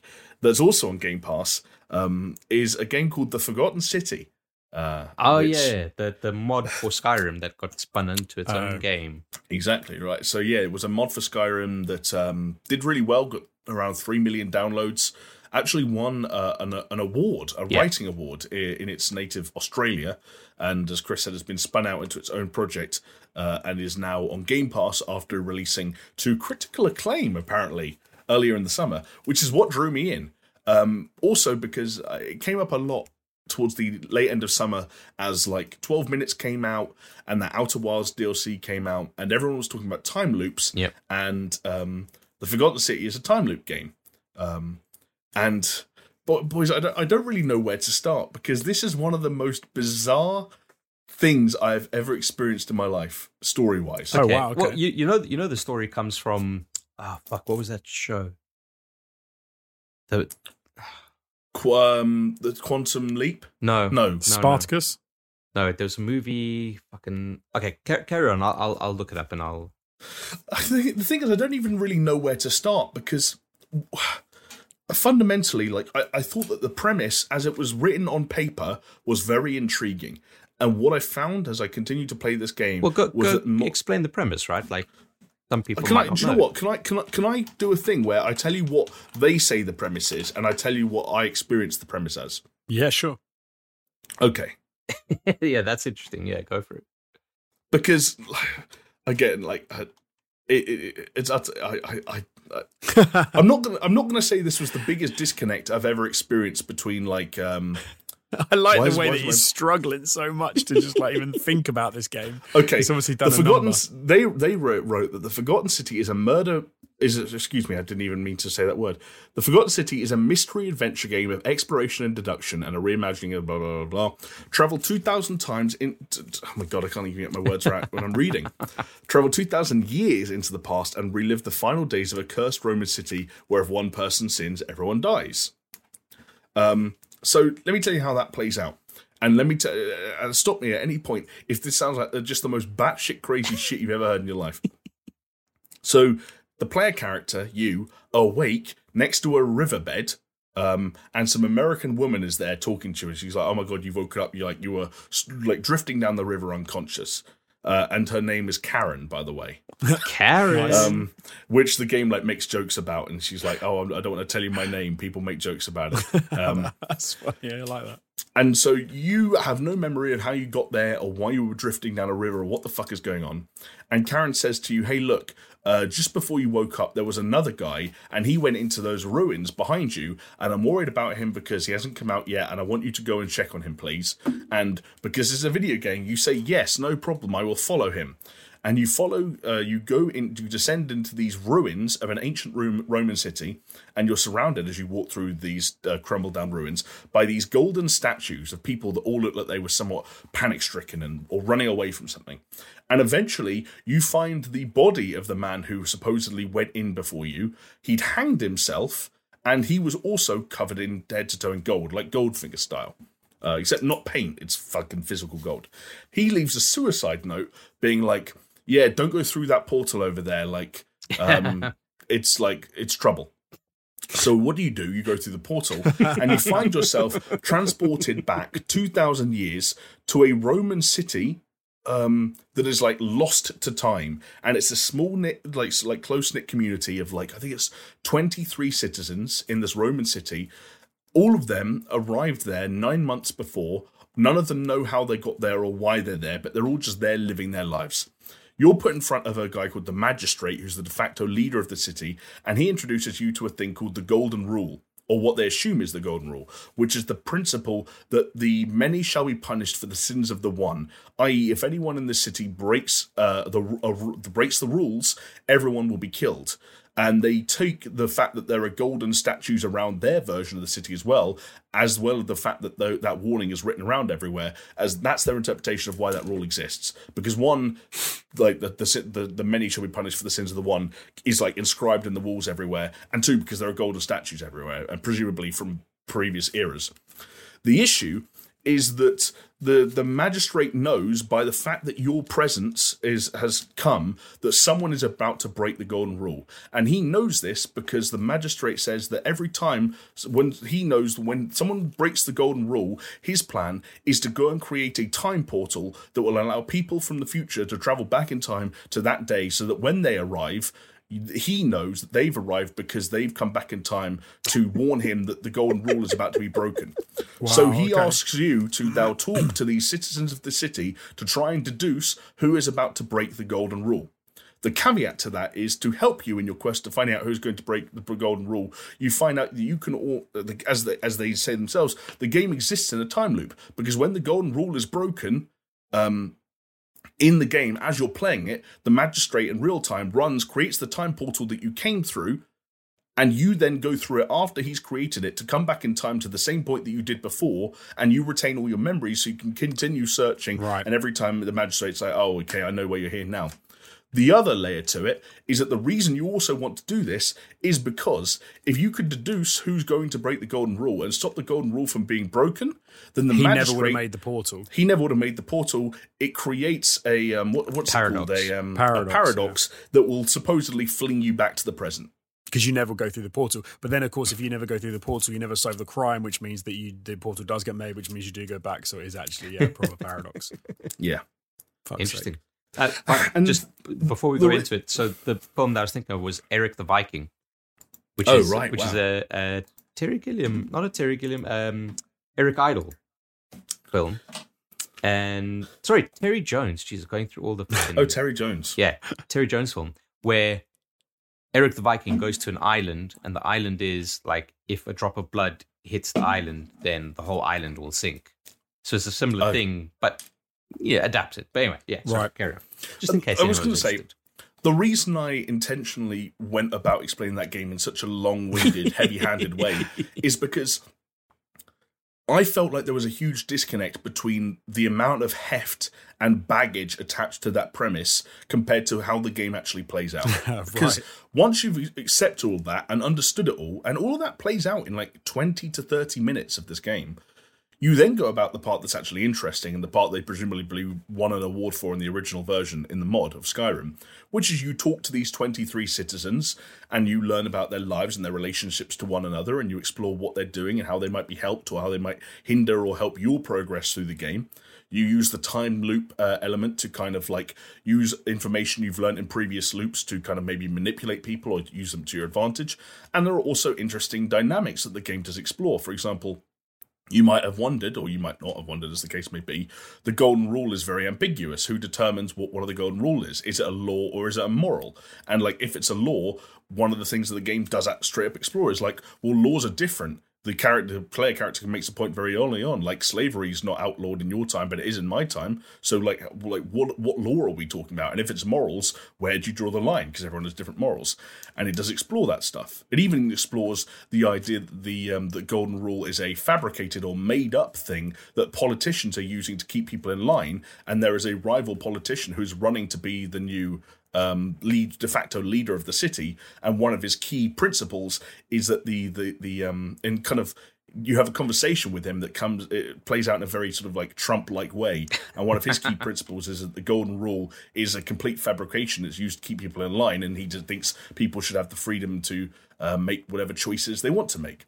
Or, for example, there's a character in the game with uh, uh, severe like learning difficulties who that people are the people are so worried about the fact that he might accidentally commit a crime, like accidentally steal him. They've imprisoned him before he's ever done the thing. And the game Oh, wow. does start to explore like weird quandaries like that. Like Oh, how do you how do you like what it like if in a society where everyone feels implored to not do anything wrong for the sake of their fellow man, where is the line between right and wrong? And what will people do and won't people do? And how much will they care? And that's where the meat of the game really is. That I sounds really felt- interesting as a concept. It seems like an interesting way to deal with like philosophical ideas and uh, problem like moral and ethical questions, and, and try and actually put it into a functional sort of Yeah. game world. I, I just I just felt like it suffocates a little bit under the science fiction heft of the premise itself. right. I Mm. see. Yeah, yeah.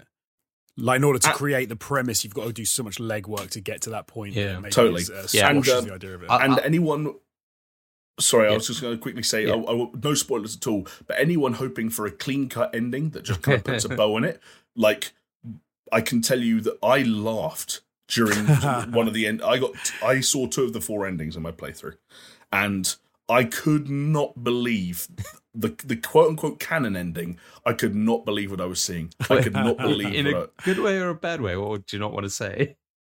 I, I mean I don't think laugh is a good way, right? I, I don't think. I, I don't I don't I don't think the developers would have wanted me to laugh Right. Okay. It's got some genuinely fascinating ideas, but at some point, it's also Yeah. got to present them to the player. And How how Do you know long did it, um, how long did it take you to finish? I wonder if I will see on the X. It, I play. I finished it in two sessions. Um, Oh, so okay, it can't, wow. it's it's not a mammoth game. Yeah. Um, Because but I, w- but when, when I heard about the premise and like, oh, you got to go and investigate and speak to this, this, and that, and then it's time loop. I'm just kind of like, I don't have time for it. I, well, that's the other thing. And like, this isn't a criticism. Chris wouldn't have time for it because he would just go to bed for like, he would just get in the first bed he My- sees my, um, and just my- have a sleep for a couple of hours. You do it in one game. One game. my uh, my Xbox app says I've played it for five hours and thirty two minutes, Okay, that's Okay. not bad. And you said, you, and you said you saw two endings. and I saw two endings, two two of the four endings, and one of which was the full blown canon ending Canon that ending. takes the longest to get. Um, John, my favorite version of the golden rule is um, he who has the gold makes the rules. I always think that's quite funny. That's fair. Yeah. But like you asked me how long it took me, and I just said five and a half hours there. I remember watching a review of someone who uh, made a YouTube video saying that they thought this game was exquisite in their game of the year. And I remember Wow. specifically them saying it took them 15 hours. And I think if you spent three times as long as I did in this world with these characters, you'd probably get more out of it. But I also think that one of the things, for better or for worse, that the Forgotten City does is it kind of like it uses its um, time loop mechanic to the benefit of the players as much as possible and never wants you to feel like you know how in 12 minutes you would waste time Yeah. it feels Right. like the Forgotten City is so worried about players wasting time, it makes sure it never happens. Everything is forward progress in this game. And because of that, it's very easy to take the video, the capital G gamers approach and just kind of blast through it. And I think I did kind of do that at times. Yeah, One yeah. example of that is that there are side quests where you're trying to help people. So there's someone very early on who you need his help. You need to stop him doing something, and you don't know how to do it. And you find out from the doctor that he's got an illness, but no one. The, the only person who knows the um, the cure for the illness is this other person who's going through their own thing. So you do the quest for that woman. You find out what the cure for the illness is. You go to the doctor. You confirm it. You get the ingredient from her. You go to the original guy. Say, "Hey, I found out the cure, the treatment for your illness. It's this. Here it is. Please stop doing this."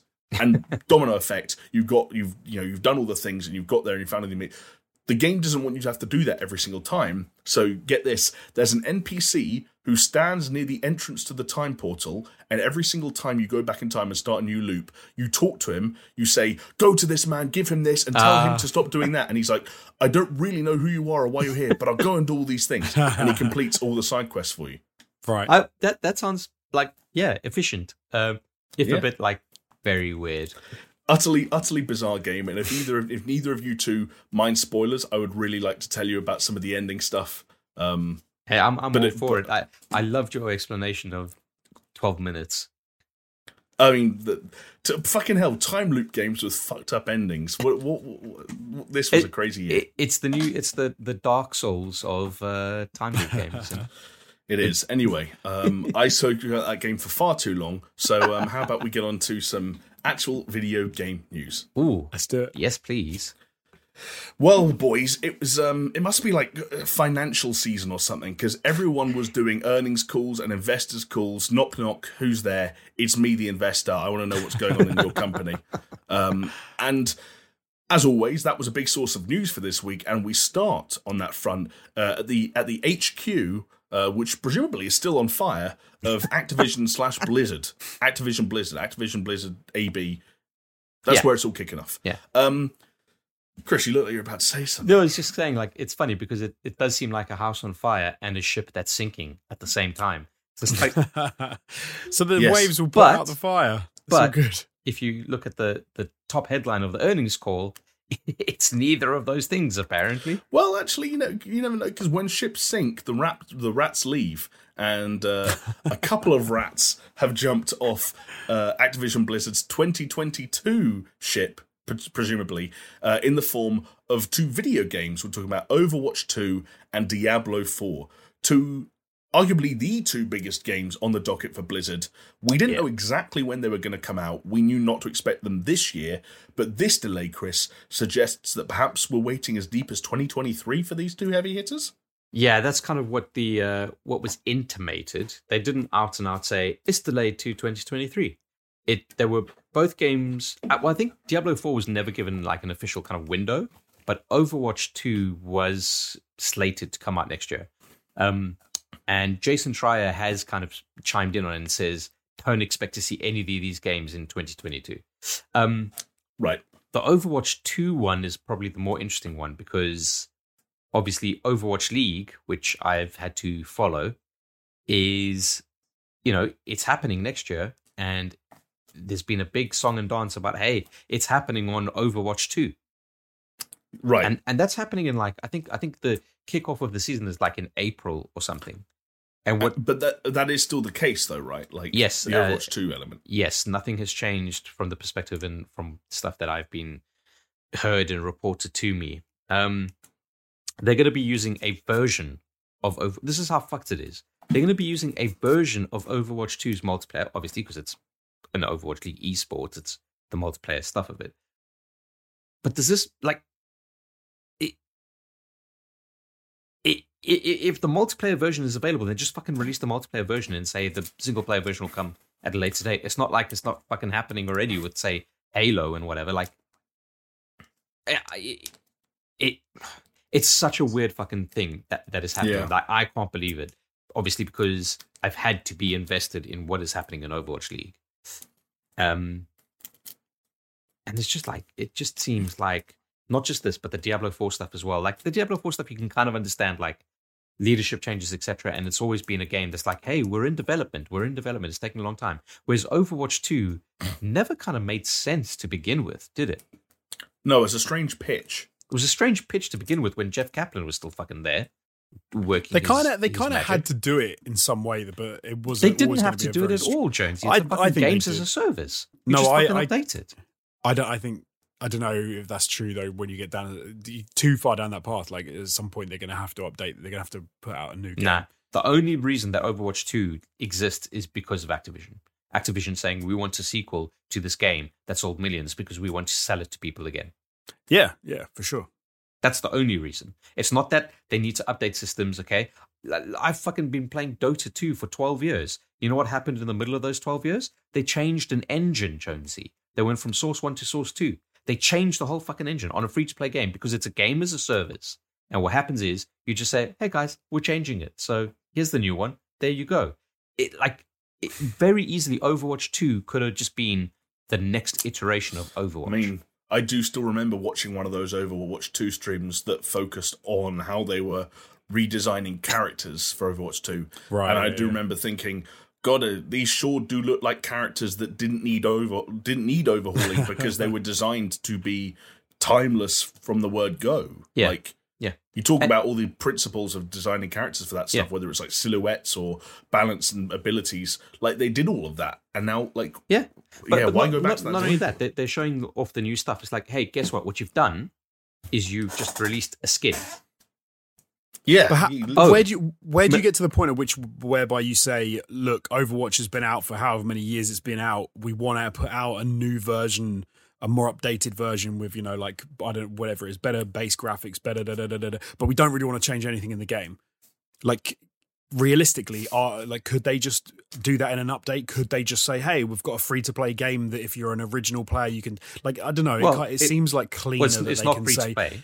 It's not free no, no. the- But what I'm saying is, almost arguing that it is. If you're saying it's games as a service, they can do all the updates in the background. They don't need to get anyone to buy another game. You're kind of saying it's effectively like they've gone free to play and they've said we're just going to give you everything for free as long as you keep pumping money into it. So I can Yeah, kind of see yeah. why you'd like want to get to a point where you delineate the first from the second. Like you said, they they get a load of money from people buying the game again, and they get to like take advantage of some of the the um you know uh, the progress that's been made in the industry in the last couple Yeah. of years. I, I, I, I don't agree necessarily with your um, the idea that it's they don't need to update the game because you can play people play ten year old games that up get updated. No, no, no. I don't. I'm, think I'm, I'm so firm on this. They don't need to make another version just to update it in the way that they are planning to update it. What they do you think they could do it with? You think they could just do it with like um, updates and patches and and Hundred things like percent. Look, okay, we don't know what the single player component is going to be. Where's this like massively PVE thing with different vignettes for the different characters, and I'm sure that takes a lot of work. But that could have definitely been spun into its own thing. But the multiplayer component, which is why people buy Overwatch, could have just stayed in Overwatch One. But regardless, what you need to do if you want to start making whatever your player base is spend more money, is release the game again and get them to pay for it again.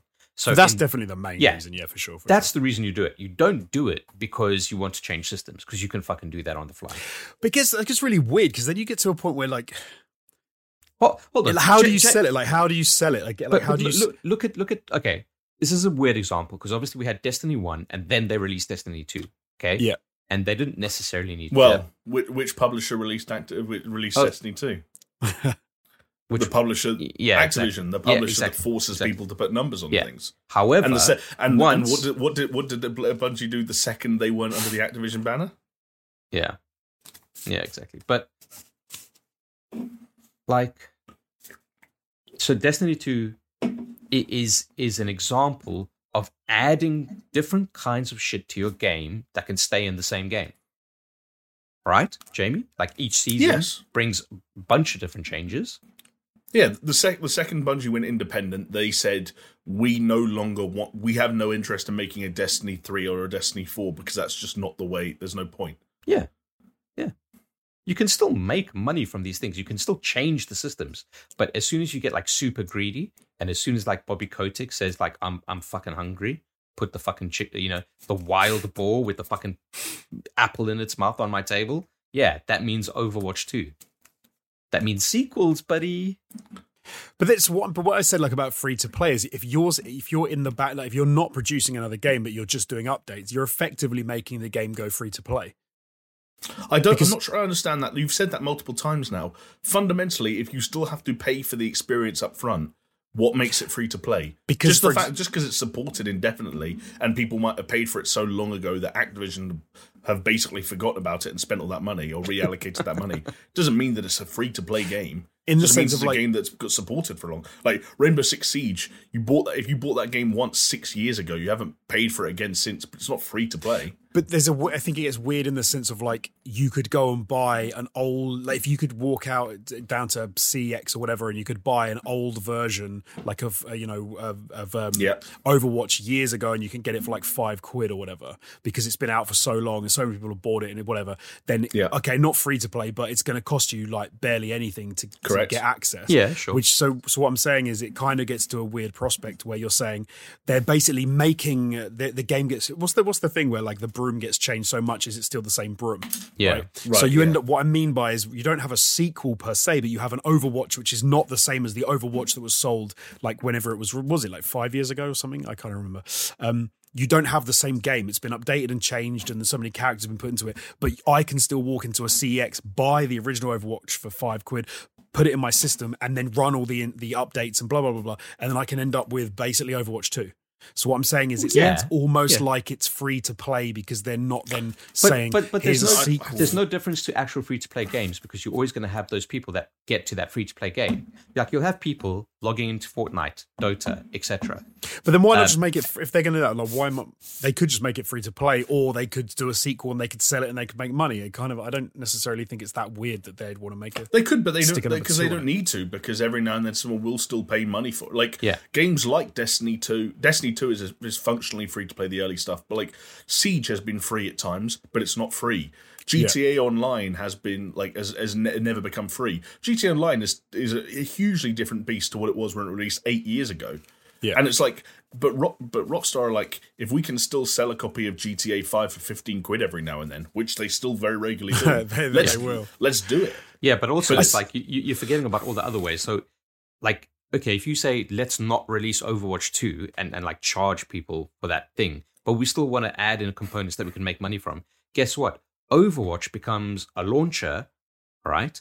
Where all the multiplayer is still there, all the improvements to the multiplayer are still there, all the new characters coming out are still there. Or maybe you charge for the new characters, or maybe you charge for a battle pass, or maybe you charge for a battle pass that includes the PVE that you're planning on making. What you don't need to do is say, well, we're going to stop working on Overwatch 1 for multiple years now because we're going to focus on Overwatch 2 when it's effectively just an update to a game that exists already.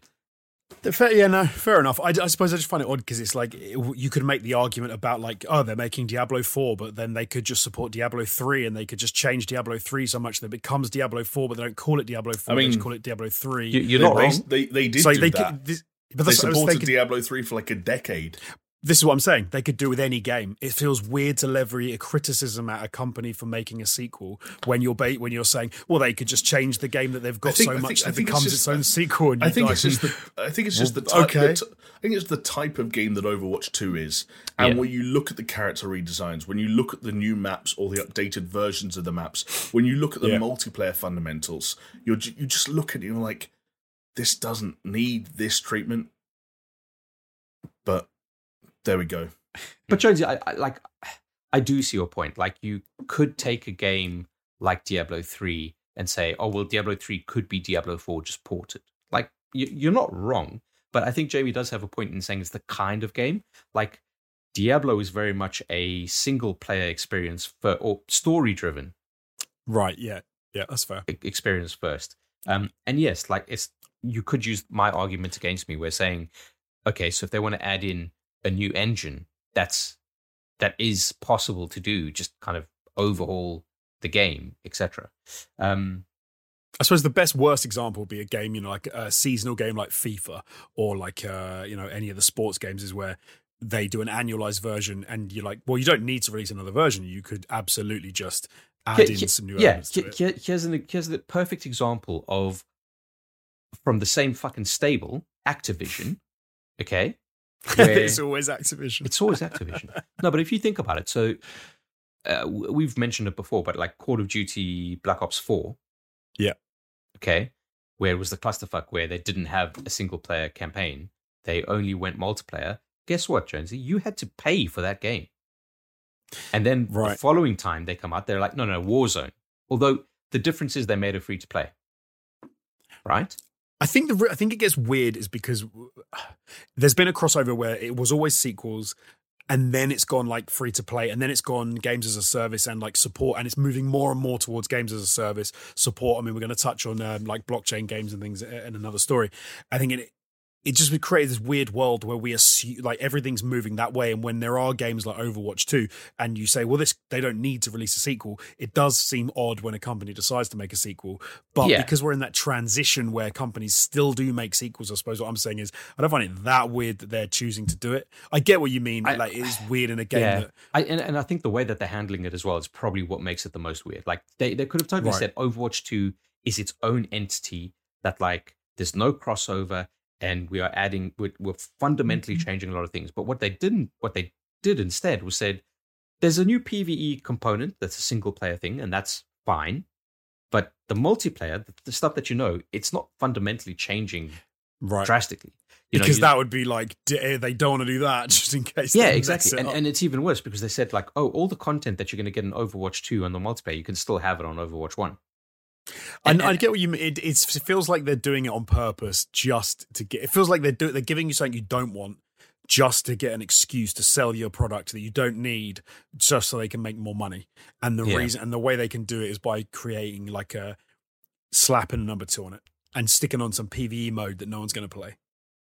I mean, the PvE mode might be cool. And, and maybe what they should have done is just said, don't call it Overwatch 2, just call it like Overwatch fucking the PvE archives and sell it like that.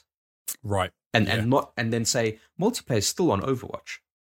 On Overwatch it- 1, you know. So you, it's, if they it's a separate like shoot offshoot rather than an out and out sequel. Do you think it would make more sense if rather than say like Overwatch 2, they just they made Overwatch go if they actually just out and out was said, "Do you know what, Overwatch is going free to play, and then they created a new way of like uh, basically recreated Overwatch as a games as a as you know, there's no disc version, whatever. You just download it and then you can get the. It becomes a hub, kind of like how they've done with Call of Duty, whereby Yeah. there's all those different elements. You got the multiplayer, the single player, you got Warzone, and it becomes like a hub for people to Yeah. access that, that, that, world. I mean, that's the Activision model. Like it is Right. Activision. Like Yeah. that's what they could tell you that. You launch into Overwatch, there's the free to play multiplayer component, and then it's like if you're in there now, it'll say like, oh, you can play Cold War, or you can. uh, Yes. it's going to say you can play Vanguard from this launcher. Click here, Yeah. and we'll you'll buy it, you'll download it, and you'll unlock it. They could have done exactly that, and I don't know why they didn't because it's that the same probably would have made more sense. same fucking company. Okay, so unfortunately, we have lost Jamie. There has been a global collapse of uh, Discord, apparently, which we use um, to record these through. But Well, you know, we're, we're still here happens. somehow. Yeah, Um, weird. I'm not really yeah, sure how It- we got been- away with it. it's been kind of on Twitter that like people are struggling. Oh, and look, just as we're getting back into it, the man himself reappears.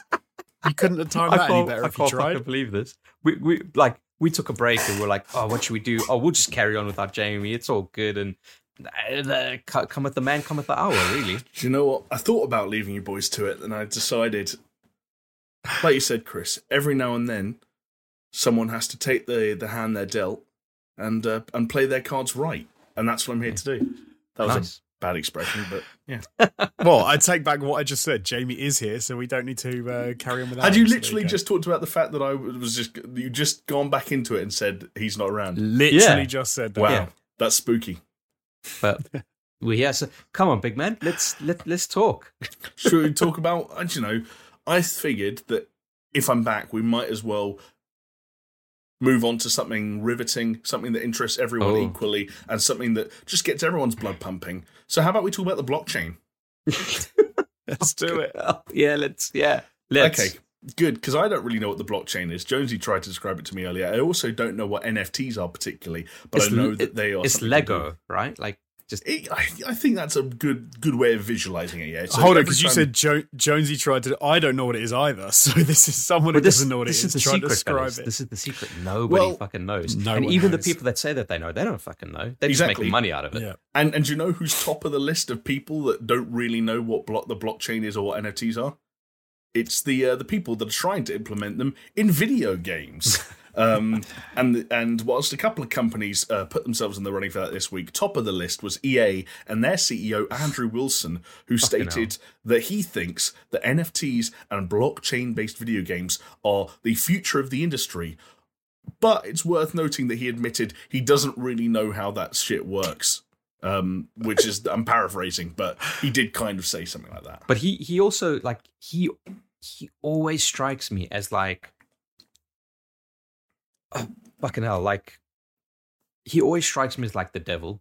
But like no no hmm. no no no no not bear with me. Like he, his his look and his demeanor, especially when he's on stage and like say E3 or whatever, it's very much like like that show Lucifer. It's like a Great show.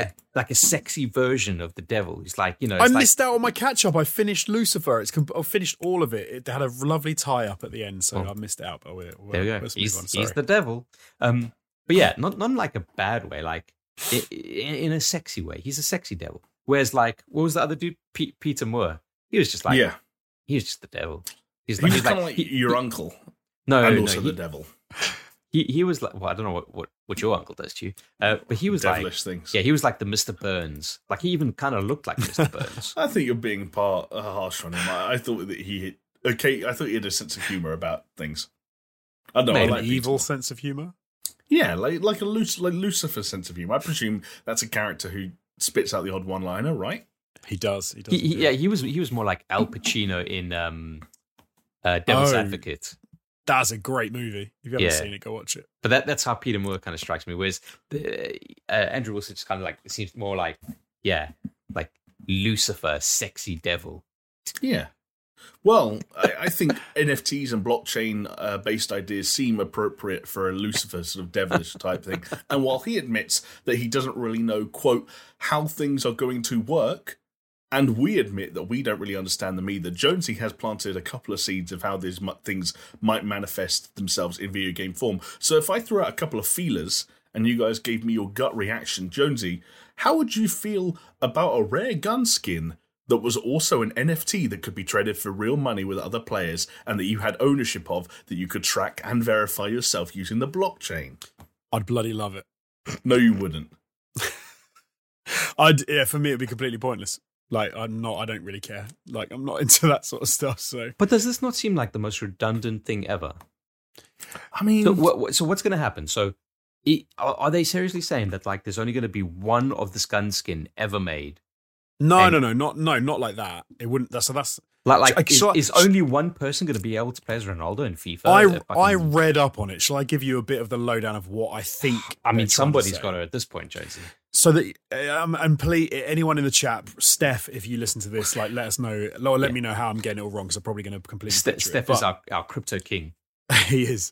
Um, but yeah, so the blockchain is like a, a a ledger that all of the people who play that game, um, that blockchain game, will uh, have and they'll have access to. So everyone is tracking everything that goes on in the game all the time.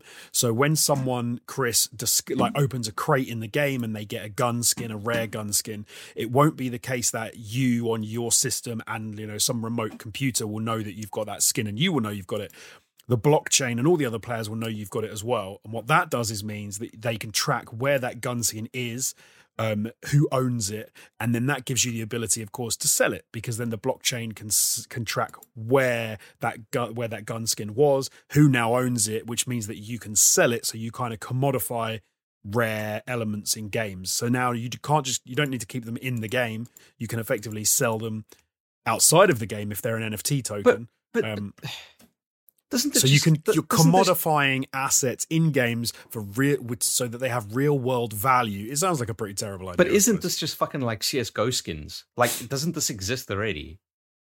I think it exists uh, in yeah the CS:GO skin. I think is the most is the closest to it. The difference with blockchain and the difference with NFTs that are backed by blockchain like Ethereum and stuff like that is you can everything is kosher because everything is tracked and all the people who um, play the game and stuff have the blockchain, so no one can like forge a skin and and you know hack stuff. You can't like hack in and steal it if you know what I mean. You'd have to. um it, It's just trackable, I suppose, which is the thing about blockchain and NFTs in general. I, it, like, like I, I, I think I get it, but I also just think it's just makes zero sense, and it just seems kind of redundant. Chris, maybe in that yeah, case, okay, here it comes. could I throw you a different shaped boomerang at you? Please do. I love Okay. boomerangs. All about that Aussie business. There we go. I'm glad we're on the same page.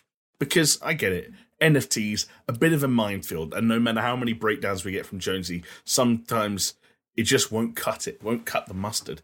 Uh-huh. But what if I were to pitch to you the idea of a play to earn concept that would see you, the player, earn cryptocurrency for playing a game? And again, if I may paraphrase something Jonesy was saying to us beforehand, imagine you found yourself playing Dota 2, as you sometimes do, Yeah. and maybe, owing to the fact that you were just playing Dota 2, and maybe even because you were performing well, you found yourself in the background earning a little bit of Dota coin on the side. And of course, that Dota coin, the cryptocurrency, has a real world value attached to it. Surely Okay. that would pique your interest. But again, isn't this something that's happening, fellas? You you unlock skins in the game, as an example in Dota, you can unlock skins, etc. And they have there's a Steam market available where you can sell your skins. Like CS:GO is still, even Team Fortress is still a thing because of fucking people selling skins and making real that- money from it. That's on the back of obviously Steam, but now imagine with this, if it's backed by a cryptocurrency, you could take that skin, that character, if it was an NFT, if it was like a non fungible token, you could sell it to someone outside of the game because that crypto, if you as long as you had that a wallet that could hold that currency. Um, I'm not really sure how NFTs work with how you hold them if you just keep them in crypto wallets, but you could like somebody could go out there buy a whole load of Dota assets, uh, NFTs and and whatever, not even play Dota and have them Okay. then the value Okay. of Dota over the years goes up and up and up. Uh, the you know the international takes off. Suddenly, Dota coin is worth a fortune, um, and now that person has uh, holds a whole lot of assets which have now a thousand so- times more valuable. So being able to take like taking a fucking rare knife skin from CS:GO and owning it outside of the game, that that does kind of make a bit of sense to me. But when you tell me about like Dota coin or let's call it like count Counter Strike cents, um, is isn't the point of unless it's like a shit coin, isn't the point of crypto to actually have a purpose behind it? And that's where the value gets derived from. Well, yeah, I, th- I guess in this instance, the purpose is that you can use it in game, right? I would imagine that it's it's like an in game currency. So you could use it in game, but but again, like But no, but also like not not all cryptocurrency is is valuable because it has a use, and a lot of cryptocurrency is valuable purely. It's just purely speculative value, right? yeah, well, like, that's no, what it- no, no like one's shit, gonna like shit coins. right. And no one wants to. No one's going to buy their groceries with Shiba Inu coin or with Dogecoin, but like they but but but they but they at various points have made people millions, if not billions, of dollars. Hey, did, didn't Elon Musk at one point say you could use Dogecoin to buy Teslas? Yeah, I Elon did, like yeah, yeah. like uh, Elon like boosting the value of Dogecoin related to Elon Musk tweets was, was a phenomenon at a time. No, I think I think there's there's obviously the both. There's the ones that have a have a real use behind them, and then there are the ones that, like you say, have no use, but it's just Yeah. it's just trendy. It's just a fad. And I but I suppose the other element of this is what from my reading um, is that let's say Chris that you did have your Dota coins and you were playing Yeah. Dota, but Dota was not a very well known game. Then right. Yeah. it would and you had a shit ton of Dota coins, you may well then want to help Dota become a better game. So by um, getting involved with like um, hel- obviously not helping with development in that sense, but being part of making that game bigger, more played, more player based, like get it out there to your friends. You want more people to play it, so you might stream Yeah. it because the bigger the game gets, the more people want the currency, the more valuable the currency has, your value and your you got, currency a, you goes got a more stake in it. I, I think we can all we can all agree that like any game based decisions that's kind of like propelled purely by profit is maybe not the best way about going about things. Like I think you just described all video game development. you're not wrong. No, but I'm you know what I mean? Like like Yeah. it- it's a very cynical take of like like like when my microtransactions came out and like you, you look at what happened with like let's say um Battlefront 2 and it's like the way that they did it was purely greed based and that was not good for the game and it's not good for the industry and it's kind of like it kind of seems like this is like a different this is the same thing but a different mask on it in a way yeah, but but but may, maybe maybe the reason they're pursuing it so much is because no one fucking knows what a fucking blockchain or an NFT is. Yeah. I I, I don't want to be too like not cynical, I suppose, but uh, I think like the play to earn, I think, is literally a way to trick people to play games more.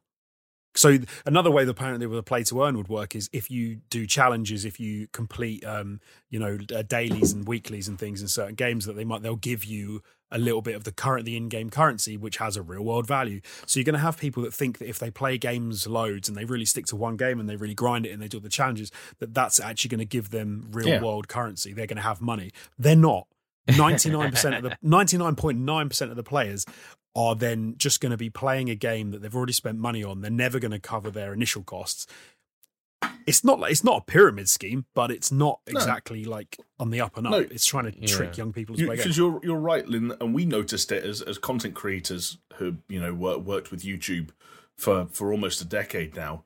At some point, we realized that what we had to value, because in turn it was what what YouTube valued, what YouTube pushes, that like volume of users that you can interact with is nice, but retention is the thing that makes money. Um, Yeah. Yeah. and and games and game, especially games as a service games over the years have realized that as well. It's like you can release an Assassin's Creed every two years if you make sure a higher percentage of the people that buy that one Assassin's Creed every two years, um, as opposed to the annualized ones, play it for twice as long. And that there is a positive correlation between the amount of time that's been playing it and the likelihood of them spending money on additional content to supplement their playtime.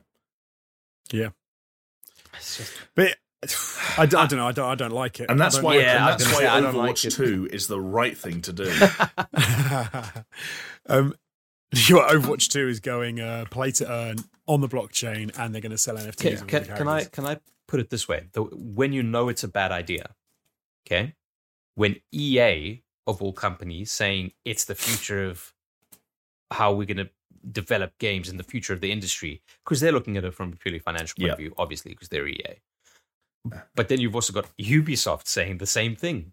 Yes, all, Ubisoft. all you need, all you need for the tr- for the fucking um the triad is to have uh, Activision Blizzard kind of jump on the fucking True. bandwagon as well, and they probably would have if they didn't have all of this shit going on in there.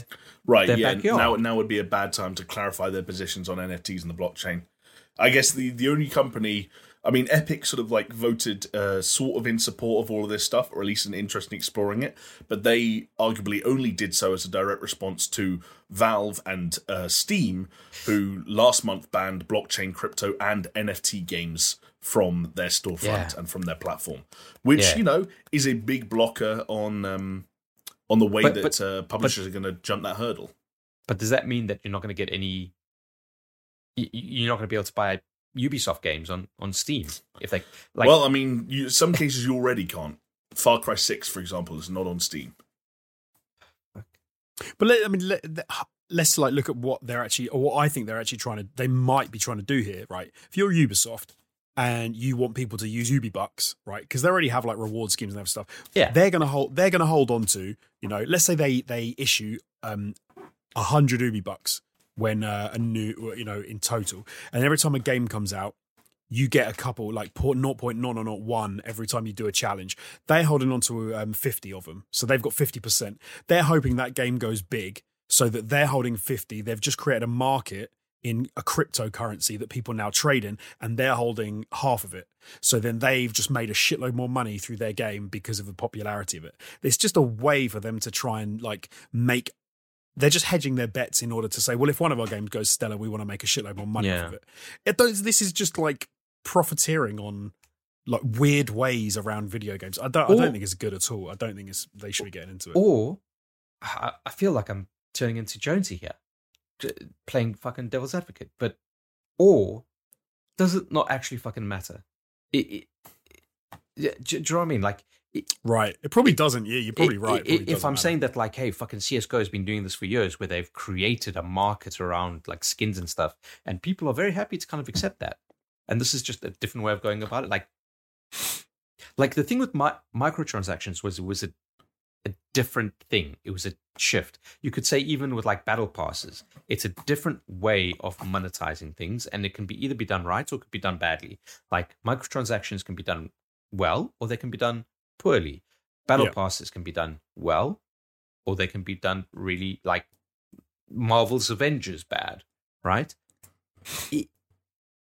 Is this just saying like no no it's it's the same thing that you're used to it's just the technology behind it is different now and it's still fucking optional but I guess it does change the mindset of how they look at monetization in which case that is what happened My, I'm going around in circles here but I don't know Can I? Can I? uh, One, uh, if I had to pick like a, a way in which Oh, I could so see it going badly, because in some sense I agree with you. I think if if they're creating mini markets for mini cryptos inside of their own games, and then no one really takes it doesn't take off, and they're giving them to people, and you're there the in-game currency. It kind of doesn't matter. There's a couple of things that would annoy me. For ex- for example, if they said you can only do in-game purchases with our crypto, um, therefore you have to have a wallet that can change your real cash into our crypto, because then they're kind of forcing you to use it, which Yeah. would annoy me. But then, Um, sorry, no. Go on, mate. I, I was going to say it would also be funny the first time that dramatically backfired on a publisher where they sold in-game items, for example, in return for a cryptocurrency that they had created uh, and were and, and allowed to trade. But they would once it's on the free market, they would have no controller over uh, control over the actual value of the coin itself. So then, would publishers ever end up in a situation where they essentially lost control of the value of their own currency, and then the real world value of their DLC became like pennies in real term because the value of their cryptocurrency became so much higher than they ever could have imagined, and all the players had it. Yeah, I guess so. Yeah. Like, oh, the, the- the new Assassin's Creed DLC is actually 0.0004p or one UB coin. They've lost a load Okay, of money on it. but- They've just but lost a fortune. The- because I, I'm starting to see the, the perils here. Because if the flip side of that is the fucking coin takes off, does that mean then that your DLC for fucking Far Cry 8 is gonna cost you like five UB bucks, which is now valued at fucking five thousand pounds or something? Like, do, Yeah, that's I'd you imagine- almost, you almost can't sell DLC for for cryptocurrency for that reason. yeah, well, you'd imagine it would But- have to but- like have a so real then- world tracking price, right? But then- You'd have to have yeah, but even then, like every like, bro, price. what is the one cautionary tale everyone knows about Bitcoin? It's the guy who bought the Papa Johns for like seventeen million dollars. No one's gonna like. I don't think people are gonna buy m- my microtransactions for cryptocurrency for that. I think there's too many cautionary tales out there. Yeah, yeah, hopefully, yeah. The what the one thing that immediately jumped out, Chris, when you said about like what you know what would happen is that Yeah. I suddenly thought. So, for example, um, I really wanted to buy the DeLorean in Rocket League because I'm really sad and I'm a nerd. And Yeah. I like um, I like stuff like that. If now um, they changed the way they operated those sorts of skins, right, and they became rare um, items rather than selling them in a shop, right? They became rare items that became desirable and they were NFTs that could be traded outside of the game.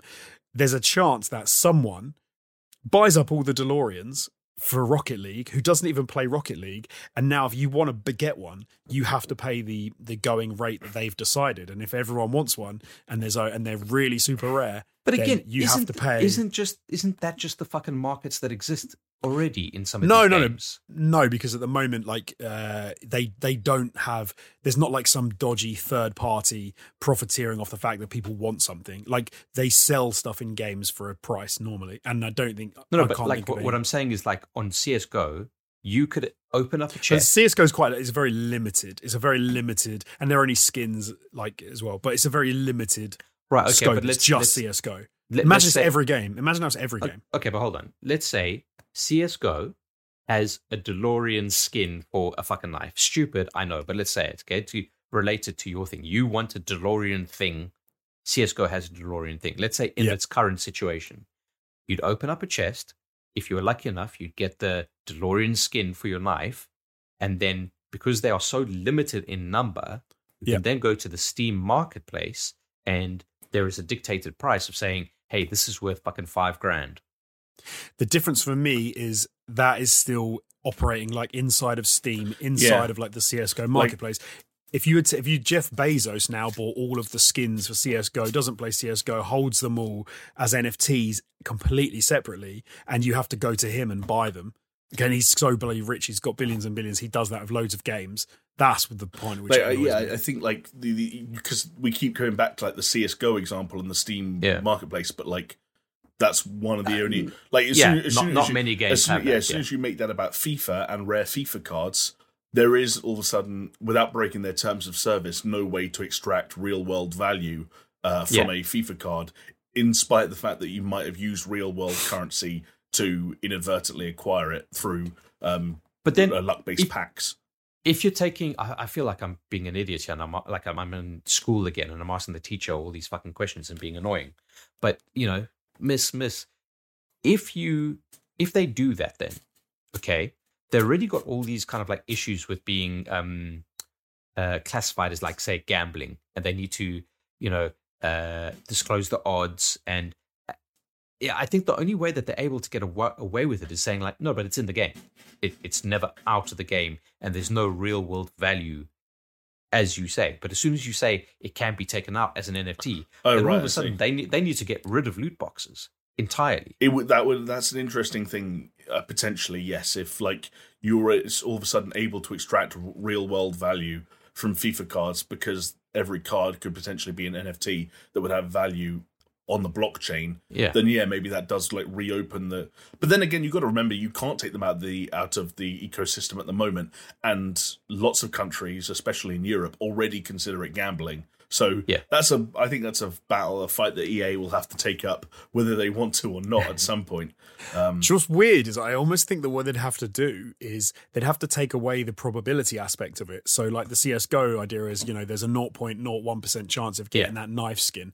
Maybe they would have to say there are 10,000 of this skin available total. and that's it. Yeah, and that's it. We can't have a, a probability attached to it because then, if we artificially adjust the probability, then we've just changed the value of your NFT, which maybe would be you know illegal. So they say no, no, there is ten thousand. That's and that's how many of the tokens we've issued. But then you get to a horrible position where, like, let's say you play Overwatch and you really want a Reinhardt skin of a certain type, and someone on the outside has bought all ten thousand of those Reinhardt skins, and they artificially and like the whole diamond thing and like blood diamond, they artificially create uh, s- scarcity to bump up the price. That- so then you really want like this paladin. that already happens in. FIFA by the way is like oh, people right. people will uh like save up enough money to buy tens or hundreds of the same card of the same player and dictate their value from there Ah, yeah, okay, yeah. So, it's, but this this sounds terrible. Like most people aren't going to make any money from play to uh, play to Yeah. um,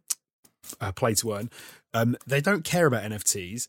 They don't care about like blockchain stuff outside of having a couple you, know, of you know. do you know what this sounds like to me like you, you got to remember the way that we're hearing all of these stuff things are in earnings calls with investors and Yeah. we know what investors are like. We know what this like, and guarantee whether they want to or not, they would have fielded questions about NFTs, about the blockchain, about crypto, because every single investor in the world right now is probably calling up the people running whatever company they're a part of, whatever industry they're in, and saying, Yeah. "What's our plan for crypto?" Why are they What are asking that question? about it? Because millions of dollars are being made, and none of them are being made by them at the moment. And they want to know how. Yeah.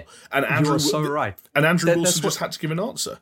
Yeah, Yeah. that's what ha- that's what happened with us at ATG when Yeah. we kept on being told, uh, asked like, "What can you do with esports?" What can you do with Everyone's like, esports? There's big money in esports. What can you Big do with money, yeah. esports? Everyone's We're like, well, we making. If I, I'm going to say a quote right now, and you guys are going to know who. Um, wh- whom to, if I said everyone's making money, where's my money?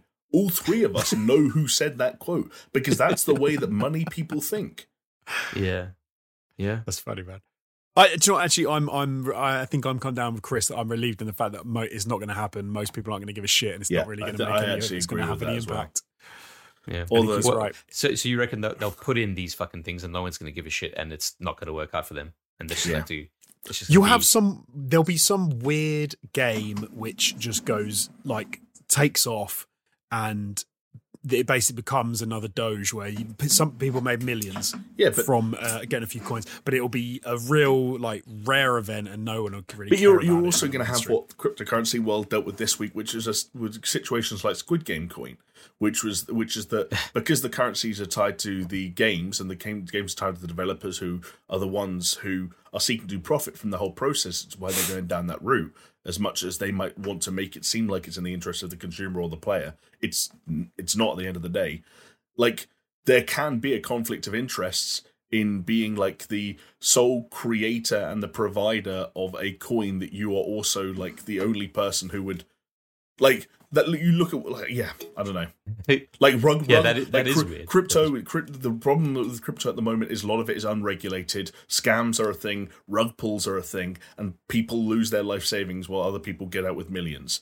And it's like i'm not suggesting that ubisoft or ea are going to do things that are straight up illegal but if they're going to make money out of us they will do because that's what they already do. Yeah, Um, absolutely. Yeah. and like on that note, actually, on making money out of people, a, a small update. I have um, followed up my communications with both Coinbase and Binance, um, and we have yet to reach an impasse uh, on the name SS Coin. I'm not sure what the holdup is or why they're not going for it. I'm trying really hard to push through, but I'm hoping uh, we'll be trading by the end of the week. Yeah. Um, we have uh, generated 57 uh, quadrillion coins, uh, which means that uh, uh, if we reach a value of uh, one cent, we're going to have a market capitalization uh, that is one thou- 100,000 times the the GDP of the United States of America. I presume that's not going to be a problem, but we'll have to wait. It's a waiting game. Um, all I'm going to say is buy now, diamond hands, folks. Diamond hands.